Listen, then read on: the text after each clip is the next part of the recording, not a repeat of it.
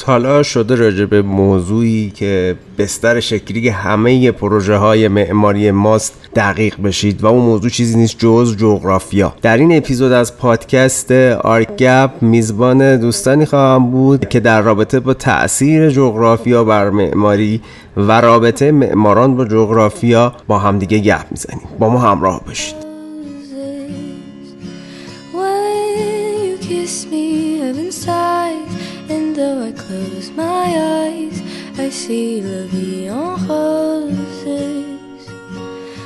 خب مرسی که دعوت من رو امشب پذیرفتین رفقا. و خب یه بحثی که این روزها کم و بیش هممون یه جورایی میشنویمش این ور ور و داستان به یه نوعی حالا چرخش می‌کنه تو ذهن اغلب ما که این بحث های زیست محیطی و بحث جغرافیا چه مقدارش به ما معمارا ربط پیدا می‌کنه یا نمی‌کنه؟ ما چقدر می‌تونیم توش دخیل باشیم و مسائلی از این دست تا بقیه دوستان هم جمع میشن. حالا خوشحال میشم از سر صحبت محمد اگر تو زحمت بکشی یه مقدمه چیزی مد نظرت هست شروع کنی. بری من یه کمکم از مازیار بگیرم تو مدریت کردن. و سلامم میگم بقیه بچه محسن جان هستی شما؟ حال همه دوستان بخیر. سلام حالتون خوب باشه. شب خوبی داشته باشین احوال همگی به جا باشه و ممنون از دعوتت علی جان. و در خدمتون هستم مرسی محسن جان مرسی. ببین حالا ما می‌خوایم برای اینکه گفتگو رو بتونیم یه مقدار شکل بهش بدیم یه مقدمه از این ماجرا رو شروع بکنیم. و بحث رو حالا از اینجا پیش ببریم که اساسا جغرافیا چقدر برای ما معمارها مهم هست. آیا اینکه امروز ما تکنولوژی رو در اختیار گرفتیم برای غلبه بر خیلی از معضلات و جغرافیایی چیزایی که یه زمانی تهدید بود در امروز تغییر دادیم یه مقدمه راجع به این بگیم من فکر می‌کنم و بعدم بریم ارتباطش رو با زیست بوم و محیط زیست و مسائل دیگه بسنجیم. و خب حالا از همینجا کوتاه کوتاه صحبت رو جلو ببریم تا انشالله بتونیم یک گپ و گفت خوبی داشته باشیم. ممنون که دعوت کردیم و با اجازه از بقیه دوستان شاید من اینجوری شروع کنم که توماش, زدلاچک اقتصاددان چک و مشاور باسال هاول در بازسازی جمهوری چک بعد از فروپاشی. این مثال خیلی جالبی می‌زنه که شاید بتونه شروع بحث ما باشه. میگه که زمانی که یوسف پیغمبر در نگاه ابرانیش اون خواب معروف رو می‌بینه که هفت گاو چاق و فربه میان و هفت گاو لاغر مردنی رو می‌خورن و از اون داستان هایی که ما تو خواب فرعون می‌بینیم و یوسف پیغمبر دعوت میشه برای تعبیرش تعبیر می‌کنه هفت سال شما فربه سالی و سال ترسالی دارین و هفت سال خوشسالی و احتمال خیلی زیاد این خوشسالی شما رو از بین می‌بره و باعث میشه که تمدن مصر از هم بپاشه. فرعون ازش می‌پرسه که تو به عنوان کسی که حالا این خواب تعبیر می‌کنی آیا راهکاری هم براش داری؟ و اون پیشنهاد میده که برای که بتونیم از این وضعیت خارج بشیم بهترین کار اینه که شما در دوران فربه سالی یا دوره ترسالی بیای و ذخیره کنی برای دوران خوشسالی تا از این دوران بگذریم و جالب اون پیشبینی که در خواب تعبیر می‌کنه یوسف پیغمبر برای مرس اتفاق نمیفته و تصویری که توماش زدلاچک تعریف می‌کنه اینه که آینده رو ما در حال می‌سازیم و آینده هیچ وقت محقق نمیشه آینده زمان حاله. یعنی هرچی که امروز تلاش می‌کنیم آینده مونه در حقیقت این مثال یک برخورد با وضعیت جغرافیاییه. یعنی وقتی که ما اقتصاد جغرافیا هست مثالی که توماس زدلاچک می‌زنه و اینکه ما در وضعیت جغرافیایی که واقع میشیم اقتصاد آیندهمون رو با وضعیت حال رقم می‌زنیم. و این زمانی حاصل میشه که ما بتونیم بفهمیم که جغرافیا چگونه داره عمل می‌کنه. مسئله ای که ما متاسفانه معمارهای تک ساعتی فراموش می‌کنن. معمار تک ساعتی معمار دوران قبل از دوران مدرن یعنی دوران رومانتیکی که یک کارفرمایی داشت که حالا بود از یک طبقه اجتماعی خاص بود و ازش یک کار خاص می‌خواست و اون بر اساس اون خواسته اون کارفرما و اون قدرتی قدرتی که در اختیارش بود یک کاری رو انجام می‌داد و به نتیجه میرسوند و نهایتا این بود که کارفرما یک خواسته و جوابی که اون خواسته داده می‌شد. متاسفانه ما معمارهامون غالبا در قرن 19 هنوز زندگی می‌کنیم معمارهایی داریم زندگی می...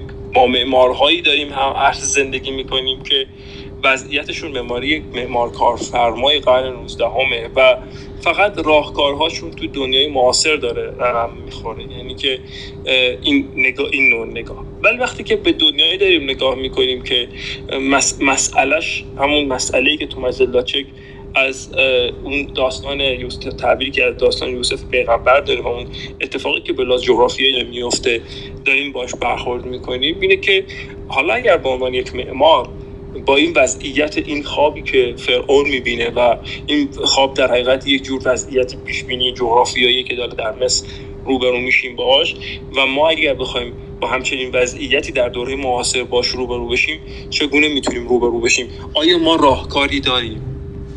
اینجا مسئله مطرح میشه که تو تو عنوان یک معمار چگونه با این وضعیت روبرو میشی؟ چگونه آینده خودت رو امروز می‌سازی؟ آیا ما در وضعیت امروز پاسخگو به آینده نخواهیم بود؟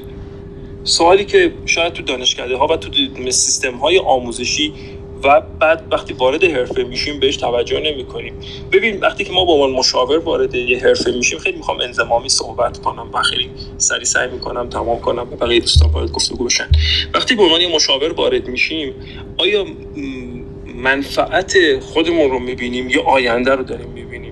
آیا اون سوالی که ممکنه ما یک کارفرما بپرسه آیا ما به خودمون اجازه میدیم یه مقدار از منفعت خودمون دوری کنیم و در مشاوره دادن بهش بگیم آقای پولی که تو داری اینجا می‌ذاری ممکنه در آینده جواب نده؟ ببینیم مثال خیلی ساده بزنم در مورد تهران که اتفاق افتاده و متاسفانه به شرایط دیگه میره یکم بحثایی که خیلی حالا به صورت وارداتی وارد میشه این که مثلا پروژه هایی داره در شهرهایی مثل مثلا پاریس اجرا میشه مثل مرکز پومپیدو که در یه وضعیت بحرانی معماری میاد کمک می‌کنه که ارتقا پیدا کنه سطح اون یک محل. مثلا میرن تو محله یافتابات مرکز سینمایی می‌زنن یا جاهایی مثل توی تهران که به لحاظ اقتصادی سطح پایین تری دارن با این روی کرده که حالا اگر ما مرکز سینمایی بزنیم بتونیم بهشون ارتقاشون بدیم. اینا بیان فیلم ببینن رشد کنن به لحاظ فرهنگی و از این حرفا. ولی خب یه مسئله عدم درک فهم اقتصادی اینو که دارم میگم دارم مثال انزمان می‌زنم که در جغرافیا توی مثال وسیع ترش ببینیمش.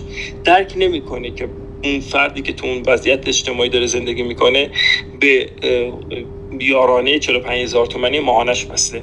هر بلیت سینما الان سی تا سی و پنج هزار تومن پولشه. این یعنی اگه بخواد بیا سینما ببینه باید یارانه یک ماهشو بده. یعنی عملا سینما رفتن براش بیمنیه بسیار از پروژه این جنسی داره شکست می‌خوره بخاطر عدم درک این موضوع. ولی اگر بیای برای یه آدم کانون پرورش فکر کودکان بذاری یا یه جایی یک سالن صد نفره بذاری و بعد که براش مرکز بازپروری بذاری بهش آموزه براش فضای آموزشی بذاری شاید اون فضا خیلی متفاوت عمل کنه. و این باز شاید چیز باشه برخورد من باز برخورد رومانتیک باشه شاید مطالعه کنی اصلا اینا به چیزی که میگی نیاز نداشته باشن. خیلی نیاز پایه‌ای تره. چون مسئله مسئله خشکسالی مسئله حاشیه نشینیه چجوری می‌خوای با این برخورد کنی؟ و شاید یک معمار باید این این مسئله بینش multidiscipline داشته باشه تا بتونه با یه همچنین معضلی روبرو بشه. و حتی تاثیر گذاریش تو خیلی از عرصه های دیگه. از این برگردم جنبندی کنم و خیلی تو تطویل طولانی صحبت نکنم. برگردم به همون مثال توماس لاچک در مورد برخورد با جغرافیا و اون تعبیری که یوسف پیغمبر از اقلیم می‌کنه. آیا ما حاضریم کاری کنیم که آنچه که برامون تعبیر شده در این سرزمین خوشسالی فرونشست زمین و و و. آیا ما راهکاری داریم براش که آینده رو الان رقم بزنیم؟ این سوال خیلی جدیه ها. اصلا بس بسر این نیست که حالا من معمارم به من چه ربطی داره. اصلا بس بس یه وظیفه عمومی که هر کدوم از ما باش برخورد داریم. ببخشید خیلی پرطرفی کردم. مرسی مرسی محسن جان. حالا مفاهیم رو که بهش اشاره کردی که هموش فکر می‌کنم که از معضلاتی هست که فهم اون کانتکست هم یه جایی دخیل میشه در برنامه ریزی یک پروژه. ولی خب حالا ما امشب می‌خوایم بیشتر تو این جلسه تمرکزمون رو بذاریم روی اینکه خب اینجا بحث کانتکست جغرافیایی اون بستر جغرافیایی رو ملاک عمل قرار بدیم و راجبه اون بیشتر صحبت بکنیم. ضمن اینکه نکته جذابی رو گفتیم که آینده در امروز رقم می‌خوره. یعنی هر اتفاقی که ما الان داریم شکل میدیم بهش داره اون آینده رو می‌سازه و نسل های بعدی حق دارن سهم دارن از زیست این سرزمین و اینکه ما همه آنچه که هست رو به یک باره حالا بیایم مصرف بکنیم بدون نگاه به آینده خب این تاثیراتش رو داره خیلی جدی می‌گذاره. یعنی این روزها همه به نوعی تو اغلب شهرهای ایران با مشکلاتی مواجه هستیم که یکی از عللش همین تمرکز پذیری است که یه جایی هم گفتی. شهرهای بزرگ به خاطر تمرکز منابع مختلف به خاطر قدرت های سیاسی که حالا تو این شهرها هستن امکانات رو به سمت خودشون جذب می‌کنن. یعنی یه دفعه می‌بینی شما یه شهری در منطقه ای که حالا کبیری هست میاد مسیر آب رو تغییر میده از یک نقطه می‌بره به یک جای دیگه یا خیلی چیزای دیگه. و خب این در دراز مدت تاثیرات مخربش رو ما می‌بینیم. حالا سعی می‌کنم با نظر بقیه دوستان یه مقدار به جزئیات این مطلب رو هم با هم بپردازیم. سلام می‌کنم. سلام نوی جان. ببین من چیزی که داشتم یعنی چیزی که در ذهن من جرقه زد از ترک کردن این بحث این بود که ما یک باری در یک رومی داشتیم همین بحث رو انجام می‌دادیم که اصلا من نظرم این بود که مسئله اصلی که ما با ساخت و ساز ساخت و ساز بیرویه باهاش مواجهیم یکی از دلایلش می‌تونه برگرده به مسئله نفتخیز بودن کشور ما و اینی که ما با یک حجمی از سرمایه مواجهیم که به نسبت در واقع تولید تولید خالصی در کشور نداشته ولی ما داریم تولید ثروت رو انجام میدیم. از این ثروت خب درسته خیلی ها در ساختار ناسحیح ممکنه از بین بره ولی در کل یه بخش زیادیش می‌تونه وارد توسعه بشه. حالا توسعه به شکلیه که به نظر من رفته به سمت اینکه یه،, یه سری ما موانع فرهنگی داریم و یک سری مشکلاتی داریم که می‌تونه بیشتری مسئله زیست محیطی رو بلدش کنه.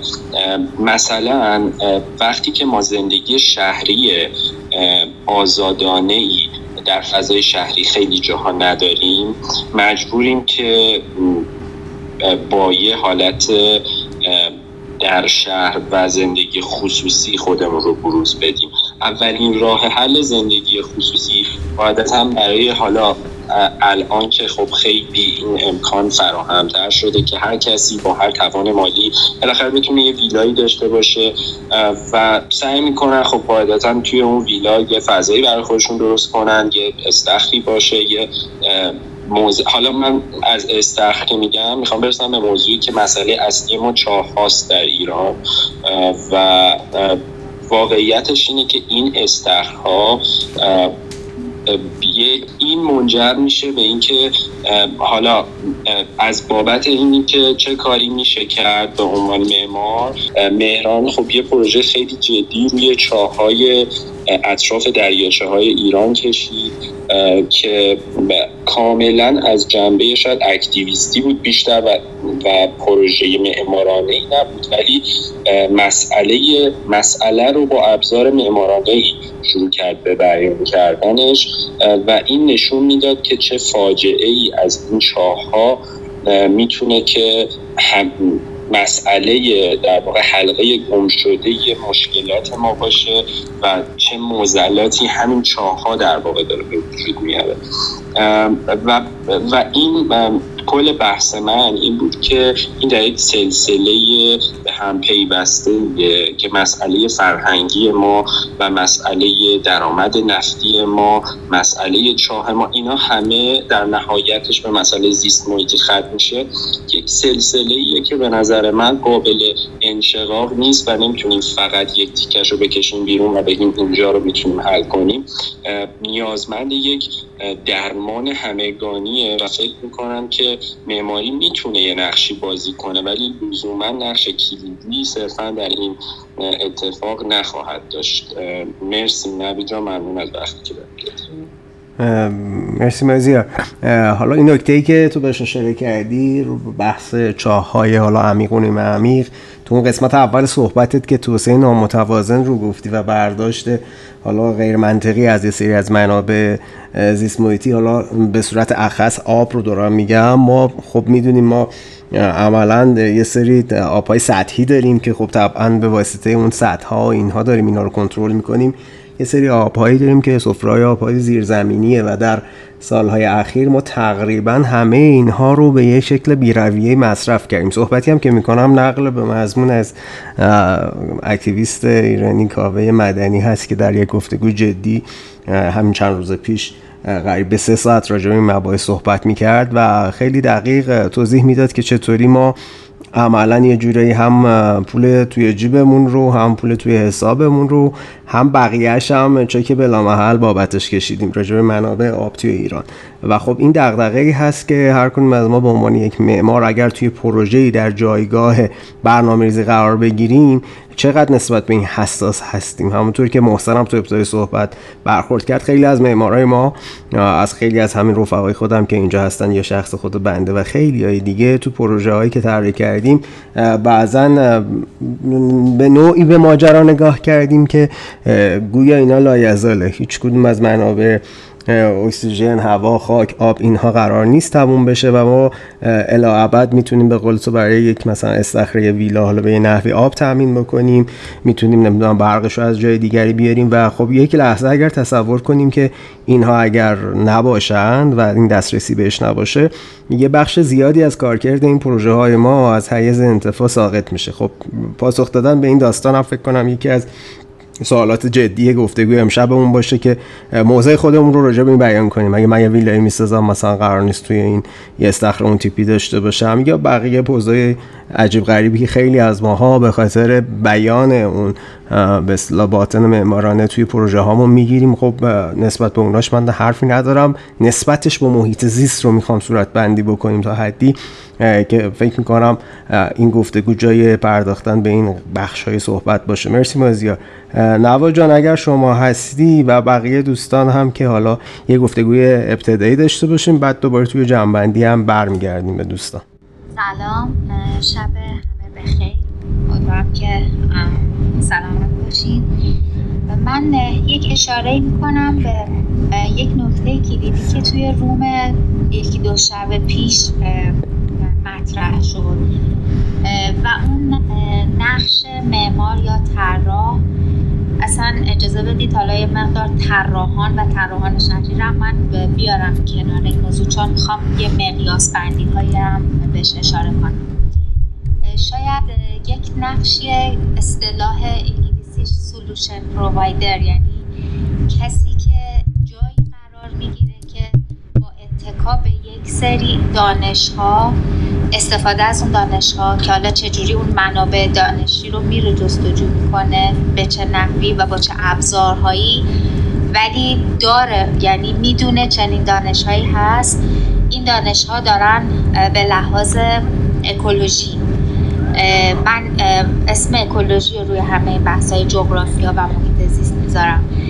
یک منابع اطلاعاتی خوبی فراهم کردن و معمار یک یابنده سلوشن راه حل هایی برای پایداری برای رسیدن به ارزش افزوده. اگه این نقش رو براش قائل باشیم که من خیلی با این نقش موافقم خب سطوح من دعوت می‌کنم به اینکه ما اصلا مسئله رو بشکافیم و من حالا خیلی مقدمه بار میگم من خودم حتما در خدمت هستم اگر که لازم شد. ما مسئله رو عملگرایانه بشکافیم. یعنی اینکه میگیم محیط زیست یا جغرافیا یا اکولوژی اصلا داریم توی چه سطحی و چه مقیاسی صحبت می‌کنیم. ما از مقیاس سرزمینی و منطقه‌ای این بحث اکولوژی رو داریم. اکولوژی به معنای عامش و بعد می‌رسیم به اکولوژی شهری.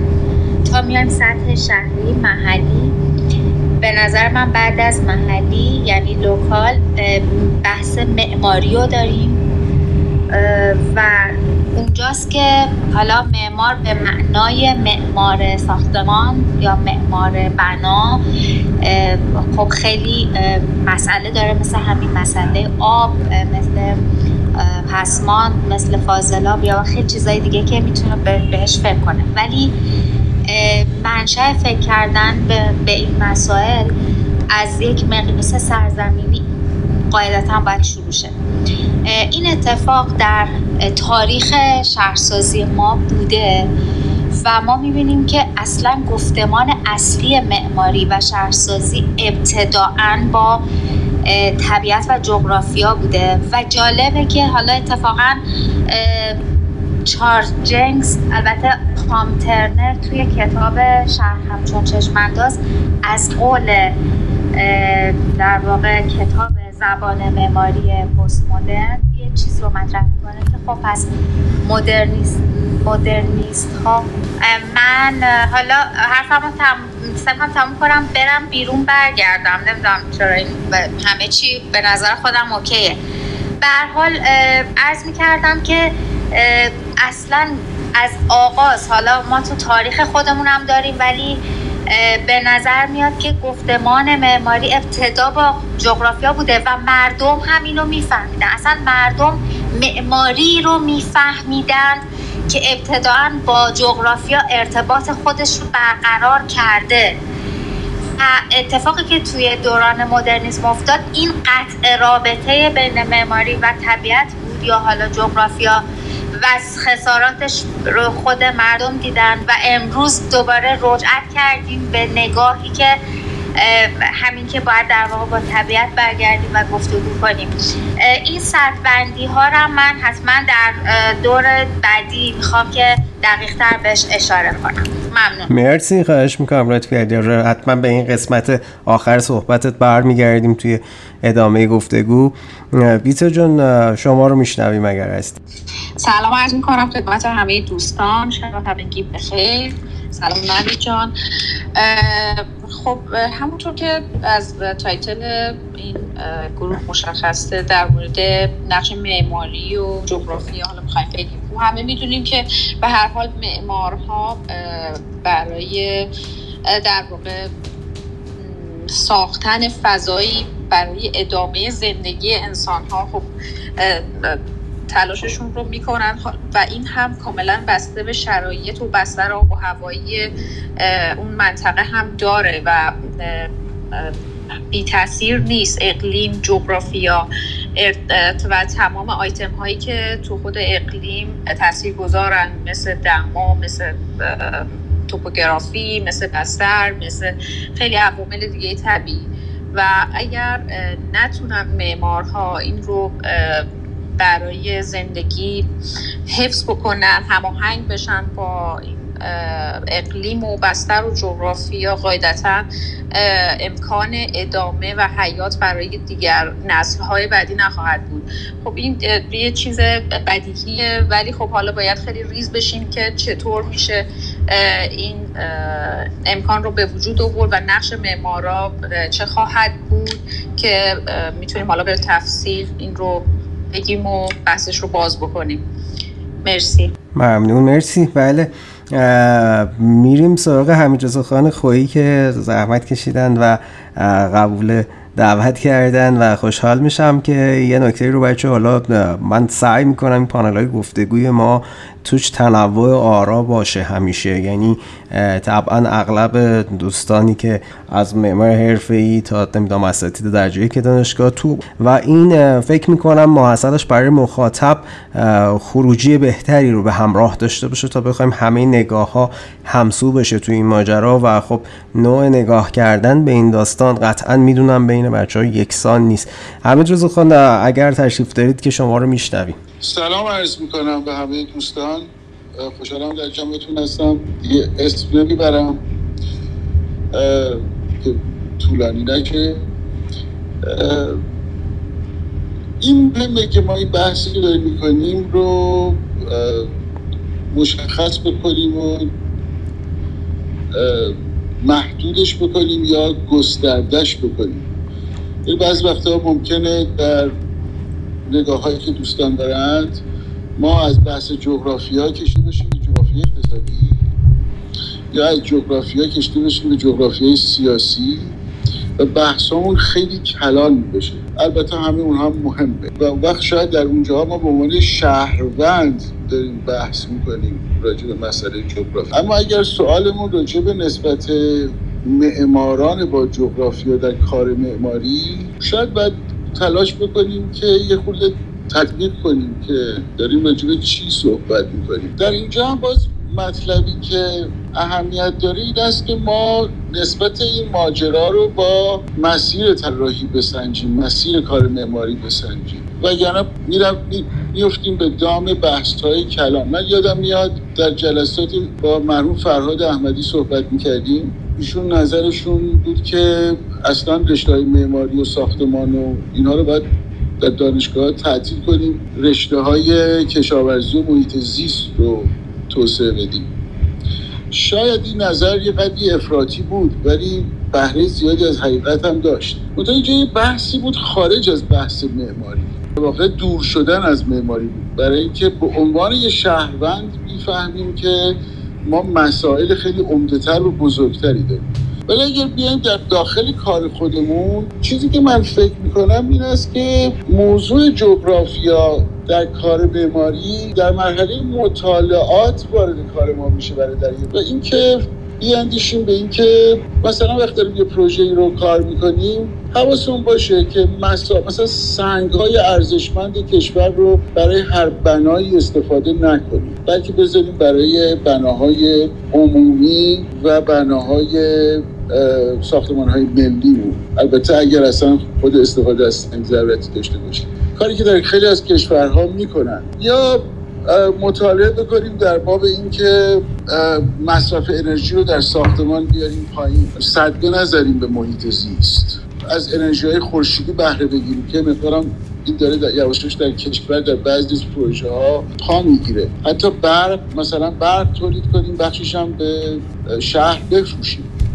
حالا بحث فروشش نیست. ببینید انواع اینجور چیزها درباره درباره محیط زیست و حفظ محیط زیست هست ما می‌توانیم مطالعه کنیم برای اینکه در هنگام طراحی اونها رو رعایت کنیم. ولی دست آخر اینا تبدیل میشه به چی؟ تبدیل میشه به احکام برنامه ای تبدیل میشه مجموعه ضابطه ها که طراح خودش رو مقید می‌دونه این ضابطه ها رو رعایت. اما چیزی از شکل بنا به مسابه عالمی که در معماری برپا می‌کنیم و معلوم نمی‌کنه. مثال می‌زنم یعنی شما ممکن است که همه این مطالعات رو به خوبی انجام بدید با متخصصین این حوزه مشورت کنید در حین طراحی هم مدام کارتون رو با اونها کرکسیون کنید یا دانش خودتون رو انقدر ببرید بالا که در این زمین ها تخصص پیدا کنید. اما دو تا معماری که هر دو این مسیر رو رفتن و معمارهای مسئولی هم هستن در یک سایت مشخص دو پروژه طراحی کنند که هر دو ضوابط اکولوژیک رو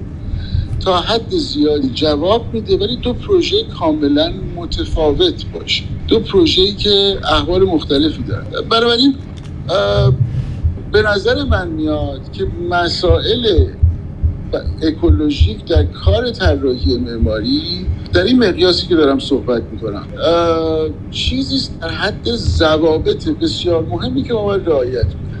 اما جهت و عالم و شکل طرح رو معلوم نمی‌کنه. فکر کنم همین قد که الان عرض کردم کفایت کنه بعد اگه لازم شد در این باره بیشتر عرض کنم. مرسی همین خان. اتفاقا وسط حرفاتون من یک چیزی رو حالا می‌خواستم پرانتز باز کنم در رابطه با مصرف بعضی از مساله و حالا این نکته هم که فرمودید که شاید اینا نهایتا به سری کد بدل میشه و این کد رو ممکنه همگان یکسان مصرف نکنند. خیلی جالب این نگاه ما به مصرف طبیعت و مساله توی این چند دهه اخیر انقدر تغییر کرده. همین سنگی رو که مثال زدید نیاکان ما به این شکل مصرف نمی‌کردن مگر به قول شما توی همون بناهای خیلی ویژه و خاص و مونومنتالی که شاید تعدادشون به انگشته دو تا دست هم نمی‌رسیده. در صورتی که در چند دهه اخیر و حالا بیش از شاید چند دهه هم شاید 60 70 سال اخیر رو بخوام به صورت اخص مثال بزنم خب ببینید نوع استفاده از سنگ با فناوری هایی که ایجاد شده توی برنامه ما زیاد شده. البته حالا اینجا این سوال پیش میاد چرا ما الان زیادتر استفاده می‌کنیم؟ چون الان تکنولوژیش رو داریم. بله تکنولوژیش رو داریم ولی نیاکان ما این فهم رو داشته بودن که بر اساس شرایط جغرافیایی ایران سنگ مساله با دوامی نیست تو این جغرافیا و به سبب تغییر دمای روز و شب و اتفاقات و استرسی که می‌گیره این سنگ این نمی‌تونه دوام آنچنانی رو داشته باشه. بنابراین می‌رفتن سراغ متریال هایی که بیسشون خاک هست.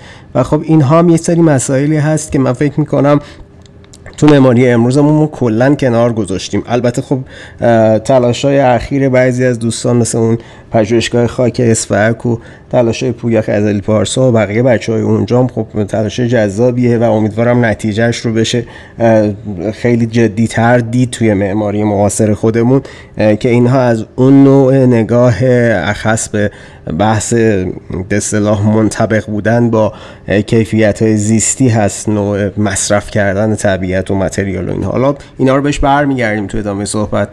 محسن اکبرزاده عزیز اگر با ما هستی میشنویم شما رو.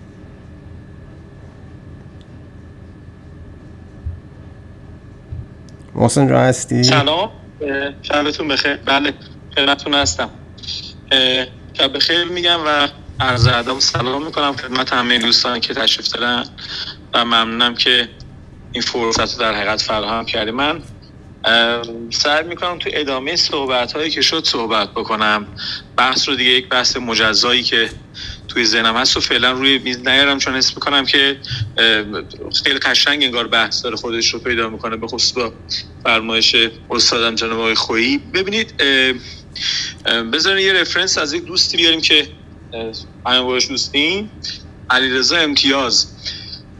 یک ارائه داشت و در مورد یک ترمی صحبت کرد به اسم استراب منزلت. اونجا از این صحبت کرد که طراحا و معمارها مدام کاری که دارن می‌کنن اینه که به این استراب منزلت دامن می‌زنن و مدام این آب شور رو و این اشتیاق سیریناپذیر رو به واسطه عمل طراحانه توی جامعه مصرف کننده هی بالا می‌برن. اگر از ارتفاع میشه مثلا بلندترین برج جهان بعد پنج سال بعد یکی دیگه بلندترین برج جهان رو می‌سازه. اگه ویلاس وسیعتره یا استخر داره بعد استخر داخل و بیرون داره بعد اینو داره بعد اونو داره. هی این داشته ها و داشته ها و داشته ها بیش از اینکه مسئله مصرف داشته باشه مسئله نیاز که هیچی. حتی امروز باید بگیم بیش از اینکه مسئله مصرف داشته باشه مسئله منزلت داره. ما می‌دونیم که خیلی از ویلاهایی که ساخته میشن طبق اون برنامه ذهنی که صاحب ویلا توی ذهنش بوده بهره برداری نمیشن. با یک نموداری کم کم در حقیقت آهنگ بهره برداری بسیار در اونها پایین تر میره به نسبت یک در حقیقت یک مسکن و یک خانه و خب، من ویلا منظورم اون ویلاهای یک دوستان مثال زنه ویلاهای خارج از شهر نه منظورم خانه ویلای به معنای تک واحدیش. و خب ما داریم توی همچین بستری هم حرف می‌زنیم. وقتی از چاه ها حرف می‌زنیم اینا چاه هایی که همین ویله ها رو تغذیه می‌کنن. حجم بزرگی از این ویله ها رو هم اتفاقا حتی خیلی معمارا نمی‌سازن. یعنی درسته که ما حالا مجله ویلا داریم جایزه ویلا داریم. رده ویلایی داریم داخل جوایز معماری مختلفی که در حقیقت داریم. معمارا همه دوست دارن ویلا بکشن هر کس به چند تا از ویلاهای خوبی که کشیده مثلا به خودش میباله یعنی ویلا امر رایجیه. ولی حجم بزرگی از در حقیقت سرانه مفید سرزمینی ما با ظرفیت مفید سرزمینی ما از خاکی که توانایی رویش داره و نزدیک منابع آب زیرزمینی و اساسا ظرفیت اکولوژیک تولید غذای ماست توسط ویلاهای مصرف میشن که با یه فرمول خیلی جالب خلق میشه اونم مثلا اسمش از پاداش بازنشستگی. یعنی یه فرمولاسیونی وجود داره که در یک زندگی در حقیقت کارمندیه بابای منم همینطور. یک زندگی کارمندی اقتصاد نفتی یه حجم بالای کارکنان دولت داریم بعد اینا توی یه سنی که می‌رسن به اینا یه کادوی مصرفی میدیم و اینا روی خط در حقیقت فرم، فرموله شده میرن و به این ماجرا مثلا دامن می‌زنن و چهار هفت می‌کنن. خب این اتفاق داره میفته. درسته حجم بزرگش رو معمارا نمی‌سازن. اما اون نمکی رو که در جامعه و اون شوقی رو که در جامعه نسبت به این معقوله وجود داره ویلاهای معمارساز داره بازنمایی می‌کنه و بهش شعف میده و نفت روی آتیش این اشتیاق میپاشه. خب وقتی به این نگاه می‌کنم خیلی نمی‌خواد رادیکال به این فکر کنیم که خب اگه ما نکشیم یکی دیگه می‌کشه. این دوباره این بحثه که سر نمارومی هم پیش میاد سر خیلی چیز دیگه هم پیش میاد. ما سریع به یک الگوی بد برسیم و بگیم حالا این الگوی بدی که حسن مثل اینکه هیچ خیلی هم درش وجود نداره وقتی ازش حرف می‌زنیم خب پس بیان این کارا رو نکنیم. نه مسئله این نیست. با این بر نمیگرده. یعنی انفعال و ترک میدان کمکی نمی‌کنه. من حس می‌کنم که یعنی اگه بخوام خیلی بلند آرزو بکنم مسئله در حقیقت نحوی از زیبایی شناسی پیشنهادی. یعنی ببینید وقتی اخلاق طراحی لندسکیپ ما اینه که بلافاصله وقتی بعد خیلی دیارامیک و بیورک انگلسی یه چیزایی از اون سبزه کم می‌کنیم که دیگه سبز نیست. یعنی یه, یه پیش زمینه ذهنی داریم که همش سبز و جوری ما هم همین جوریش کنه و این قید رو خودش نمی‌ذاره. همون قیدی رو که در حقیقت جناب خویی هم گفتن می‌تونه فقط سر احکام باشه. اما ما مجموعه شرایط و شیبمون به سمتی میره که مدام داره در حقیقت به این مسئله دامن می‌زنه. نگاه من سوال من در حقیقت شد از بقیه دوستانی که تو استیج هستن سوالم اینه که آیا هیچ بختی رو من حتی از راه هم حرف نمی‌زنم یعنی فکر هنوز زوده. هیچ بختی رو برای این قائل هستیم که یک جریان معماری کاملا می‌تونم بگم ارشادی حتی توان خودش رو مصروف بر این بکنه که پیشنهادهایی داشته باشه نه تنها در رده در احکام بلکه در ساعتهای دیگه و در ساعتهای بالاتری و حتی در زیبایی شناسی به دنبال یک زیبایی شناسی قانعانه تر باشه. کف باخچهش رو نهایتا ریگ بریزه خاک بذاره. می‌دونین آیا ما می‌تونیم از یک زیبایی شناسی غیر مصرفانه و قانعانه تر حمایت کنیم؟ تبلیغات بکنیم واسهش دادار دودور واسهش را بندازیم؟ آیا می‌تونیم بابت همچین چیزی کسی رو تحصیل کنیم و بر صدر بنشونیم؟ خب اینا کارهایی که ما در مورد پروژه هایی که زیانده هستن انجام میدیم. هر سال هر سال هر سال همیشه و رفقای خودمون هستیم. همه داریم همین کارا رو می‌کنیم دیگه. آیا این شانس و قائل هستیم که بشه کار دیگه کرد؟ من اصلا امکان پذیر بودن کار دیگه برای من محل سواله. عذرخواهی می‌کنم اگر طولانی شد.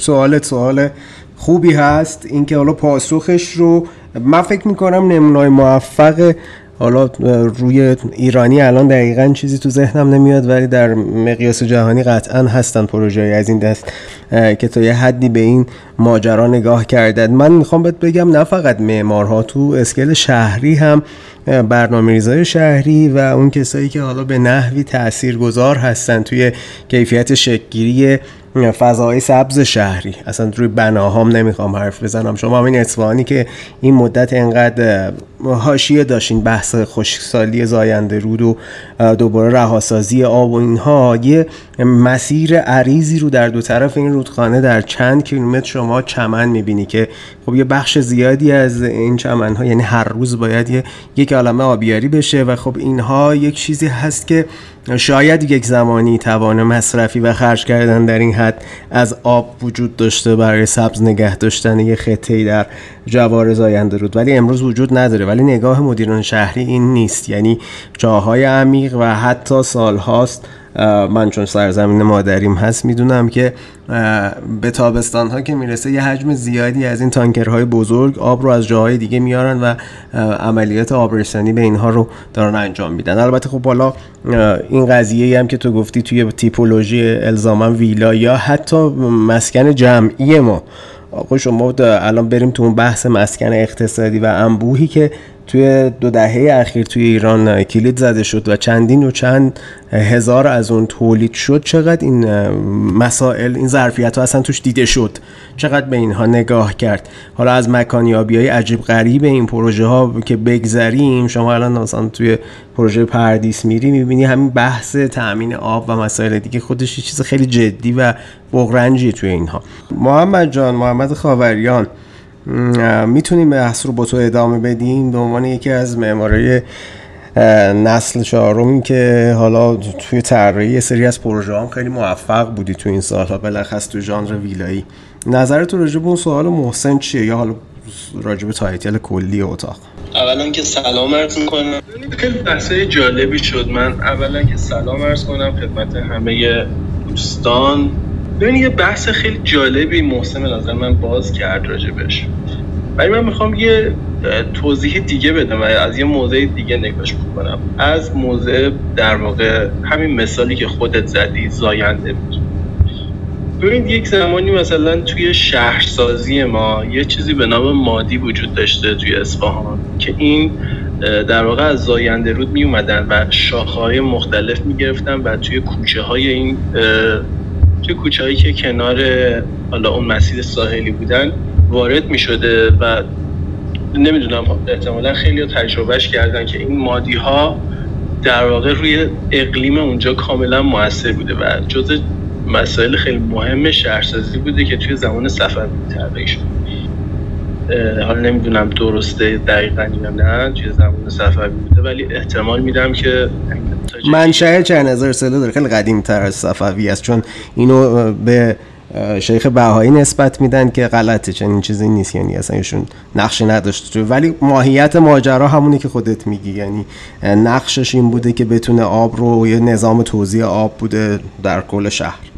آره. من چند وقت پیش رفته بودم بوده دو ماه پیش اصفهان بودم و با یکی از دوستام رفتیم و توی این مادی ها توی این کوچه هایی که داشتن و خود زاینده رو نزدیک همون جاده ساحلی داشتیم قدم می‌زدیم و حالا قدم زدیم هم تو خیلی خود بافت میدون و اطرافش و همه جاش رو تقریبا پیاده رفتیم و خیلی من اینو حس کردم که این شهر عملا الان به یه شهر یعنی یه شهریه که به زور به نظر من نگه داشته شده و الان هم اگه شما برید سمت مازندران می‌بینید که بیشتر کسایی که الان متقاضی ویلا هستن که می‌خوان برن به سمت آب به سمت در واقع زندگی حتی دائمی.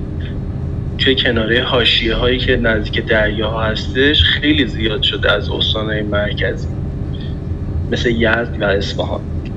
خیلی این برام جالب بود. چون من با چند تاشون در ارتباط هم, هم توی یزد پروژه دارم. من که یزدی هم نیستم ولی اونجا دارم می‌بینم که اکثرا دارن به سمت یا جنوب دارن کوچ می‌کنن و خیلی بیشترشون درصد بیشتری دارن به سمت در مازندران دارن حرکت می‌کنن. که الان خیلی بازار داغی اونجا به وجود اومده. مسکنایی که داره همینجوری 20 طبقه 25 طبقه داره تعریف میشه و داره ساخته میشه. من فکر می‌کنم این اتفاق خیلی اتفاق مهمیه که الان توی کشور داره میفته و فکر می‌کنم یکم از دست معمار خارجه یعنی چیزایی که مطرح میشه به عنوان حالا یه ویلایی که استخر توشه و می‌خوام بگم که نظر من اینه که قوانین بالادستی به شدت موثرتر به شدت موثرتر از کارهای معماری که ما انجام میدیم که حالا این جغرافیای اونجا به محیط زیست لطمه بزنه یا نزنه. به نظر من این تا یه حدی وجود داره و قابل کتمان نیست.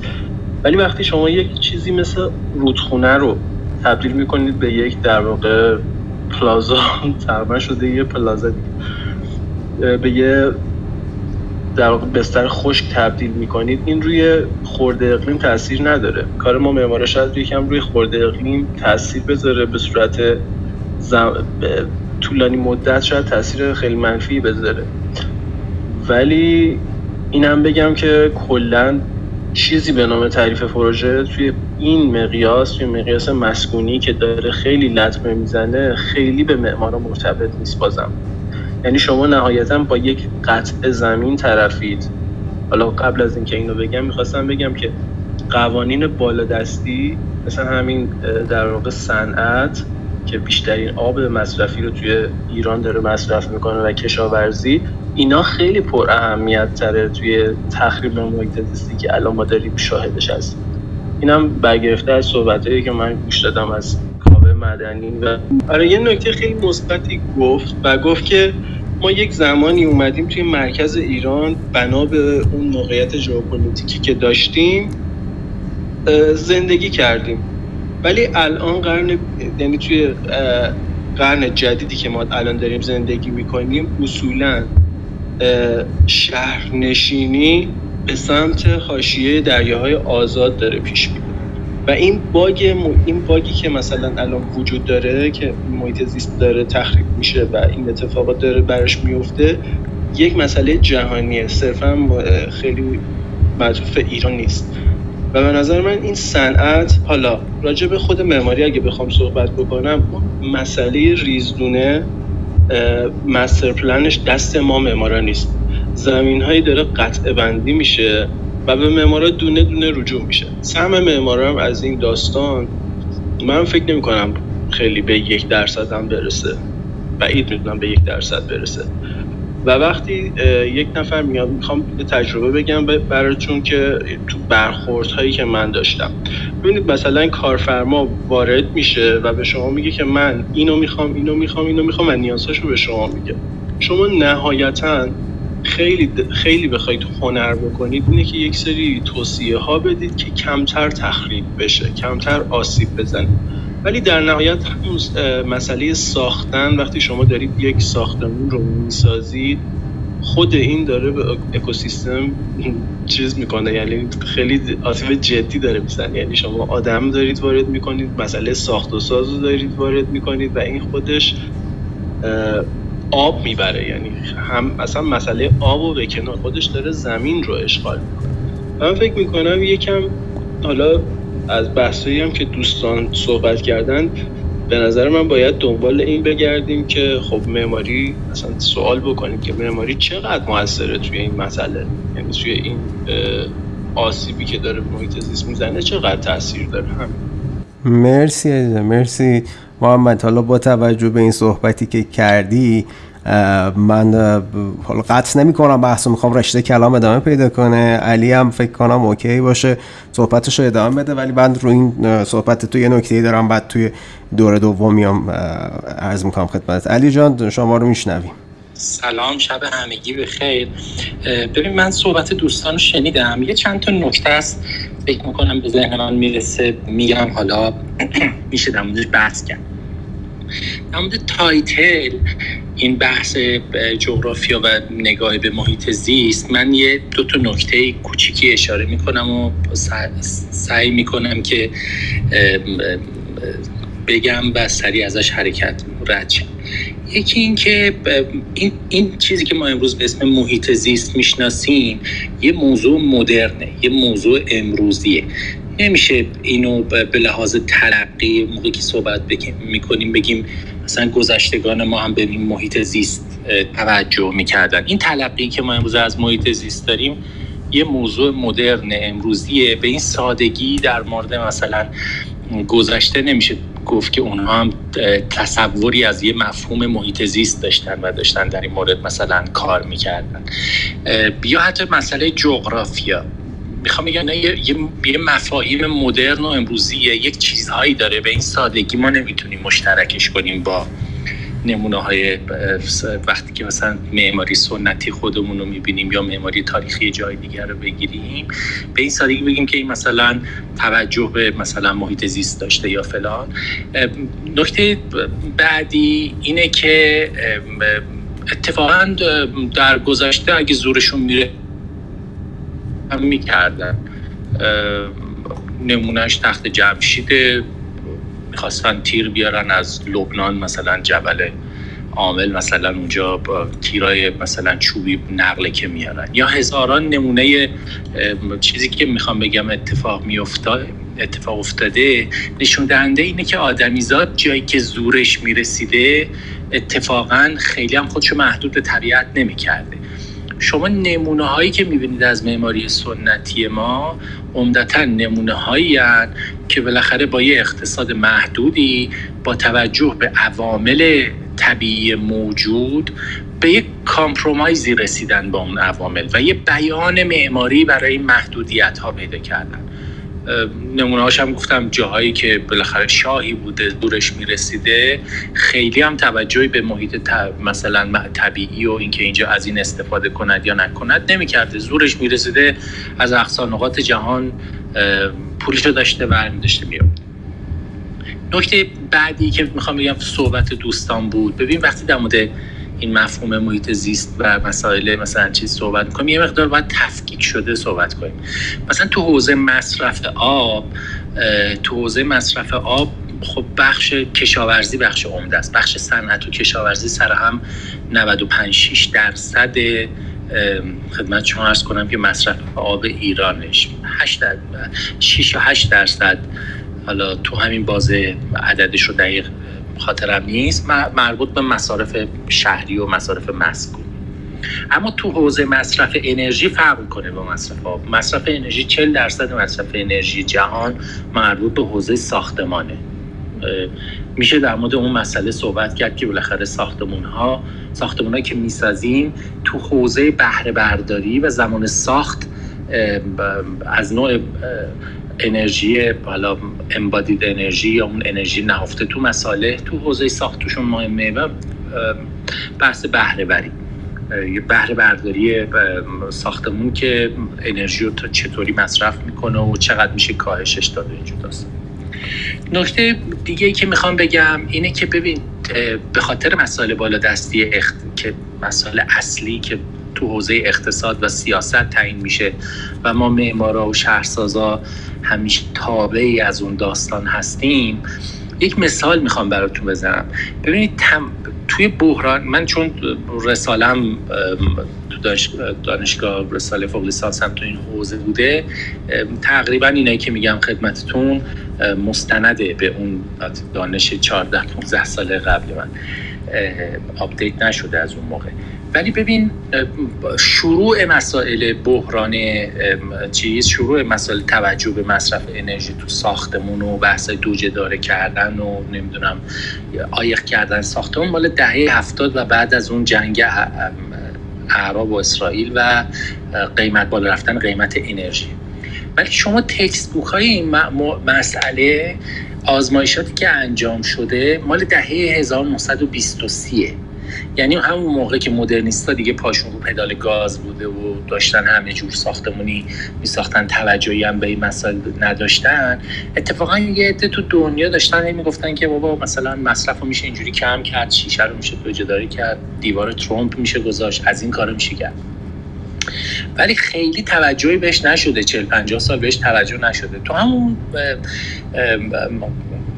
اروپا و مرکز این داستان ها میگم. تا وقتی که یه بحران اقتصادی پیش نیاد و مصرف انرژی تو ساختمون تبدیل به مسئله نشه. خب؟ مسئله محیط زیست هم الان مسئله مسئله شده برای ما و بهش توجه می‌کنیم همجوری که یعنی یه, یه مسئله یه بخشش هم محیط زیست مسئله اقتصادیه. شما دیگه نمی‌تونی اینجا کشاورزی کنی. دیگه نمی‌تونی صنعتتون نگه داری. دیگه نمی‌تونی بهرهوری اقتصادی میاد پایین وقتی که دچار آسیبای محیط زیستی میشه. جدایی از اینکه شرایط زیستی به هم میریزه توسعه و رشد دچار مشکل میشه. یعنی بخش های عمده ای از این مسئله اینه که خب اگه محیط زیست خراب بشه ما دچار مشکلات رشد و توسعه و درآمد و از اینجور میشه من در تکمیل یعنی در بحثی که محمد الان مطرحش کرد می‌خوام بگم که این معماری واقعا حالا شهرسازی مهمتر از معماری و معماری توی لول خیلی پایین تری تابع خیلی یه سری چیزهای یک سری سیاست های بالادستی و مسائل ژئوپلیتیک و چه می‌دونم اقتصاد و اینجور داستان است اما اما بحث من یه نکته آخر من اینه که زیادم صحبت کردم سعی می‌کنم تمام کنم صحبتمو.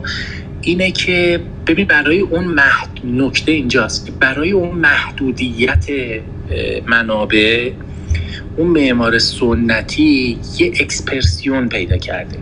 یه بیان معمارانه پیدا کرده که متناسب با اون محدودیت ها شده خب،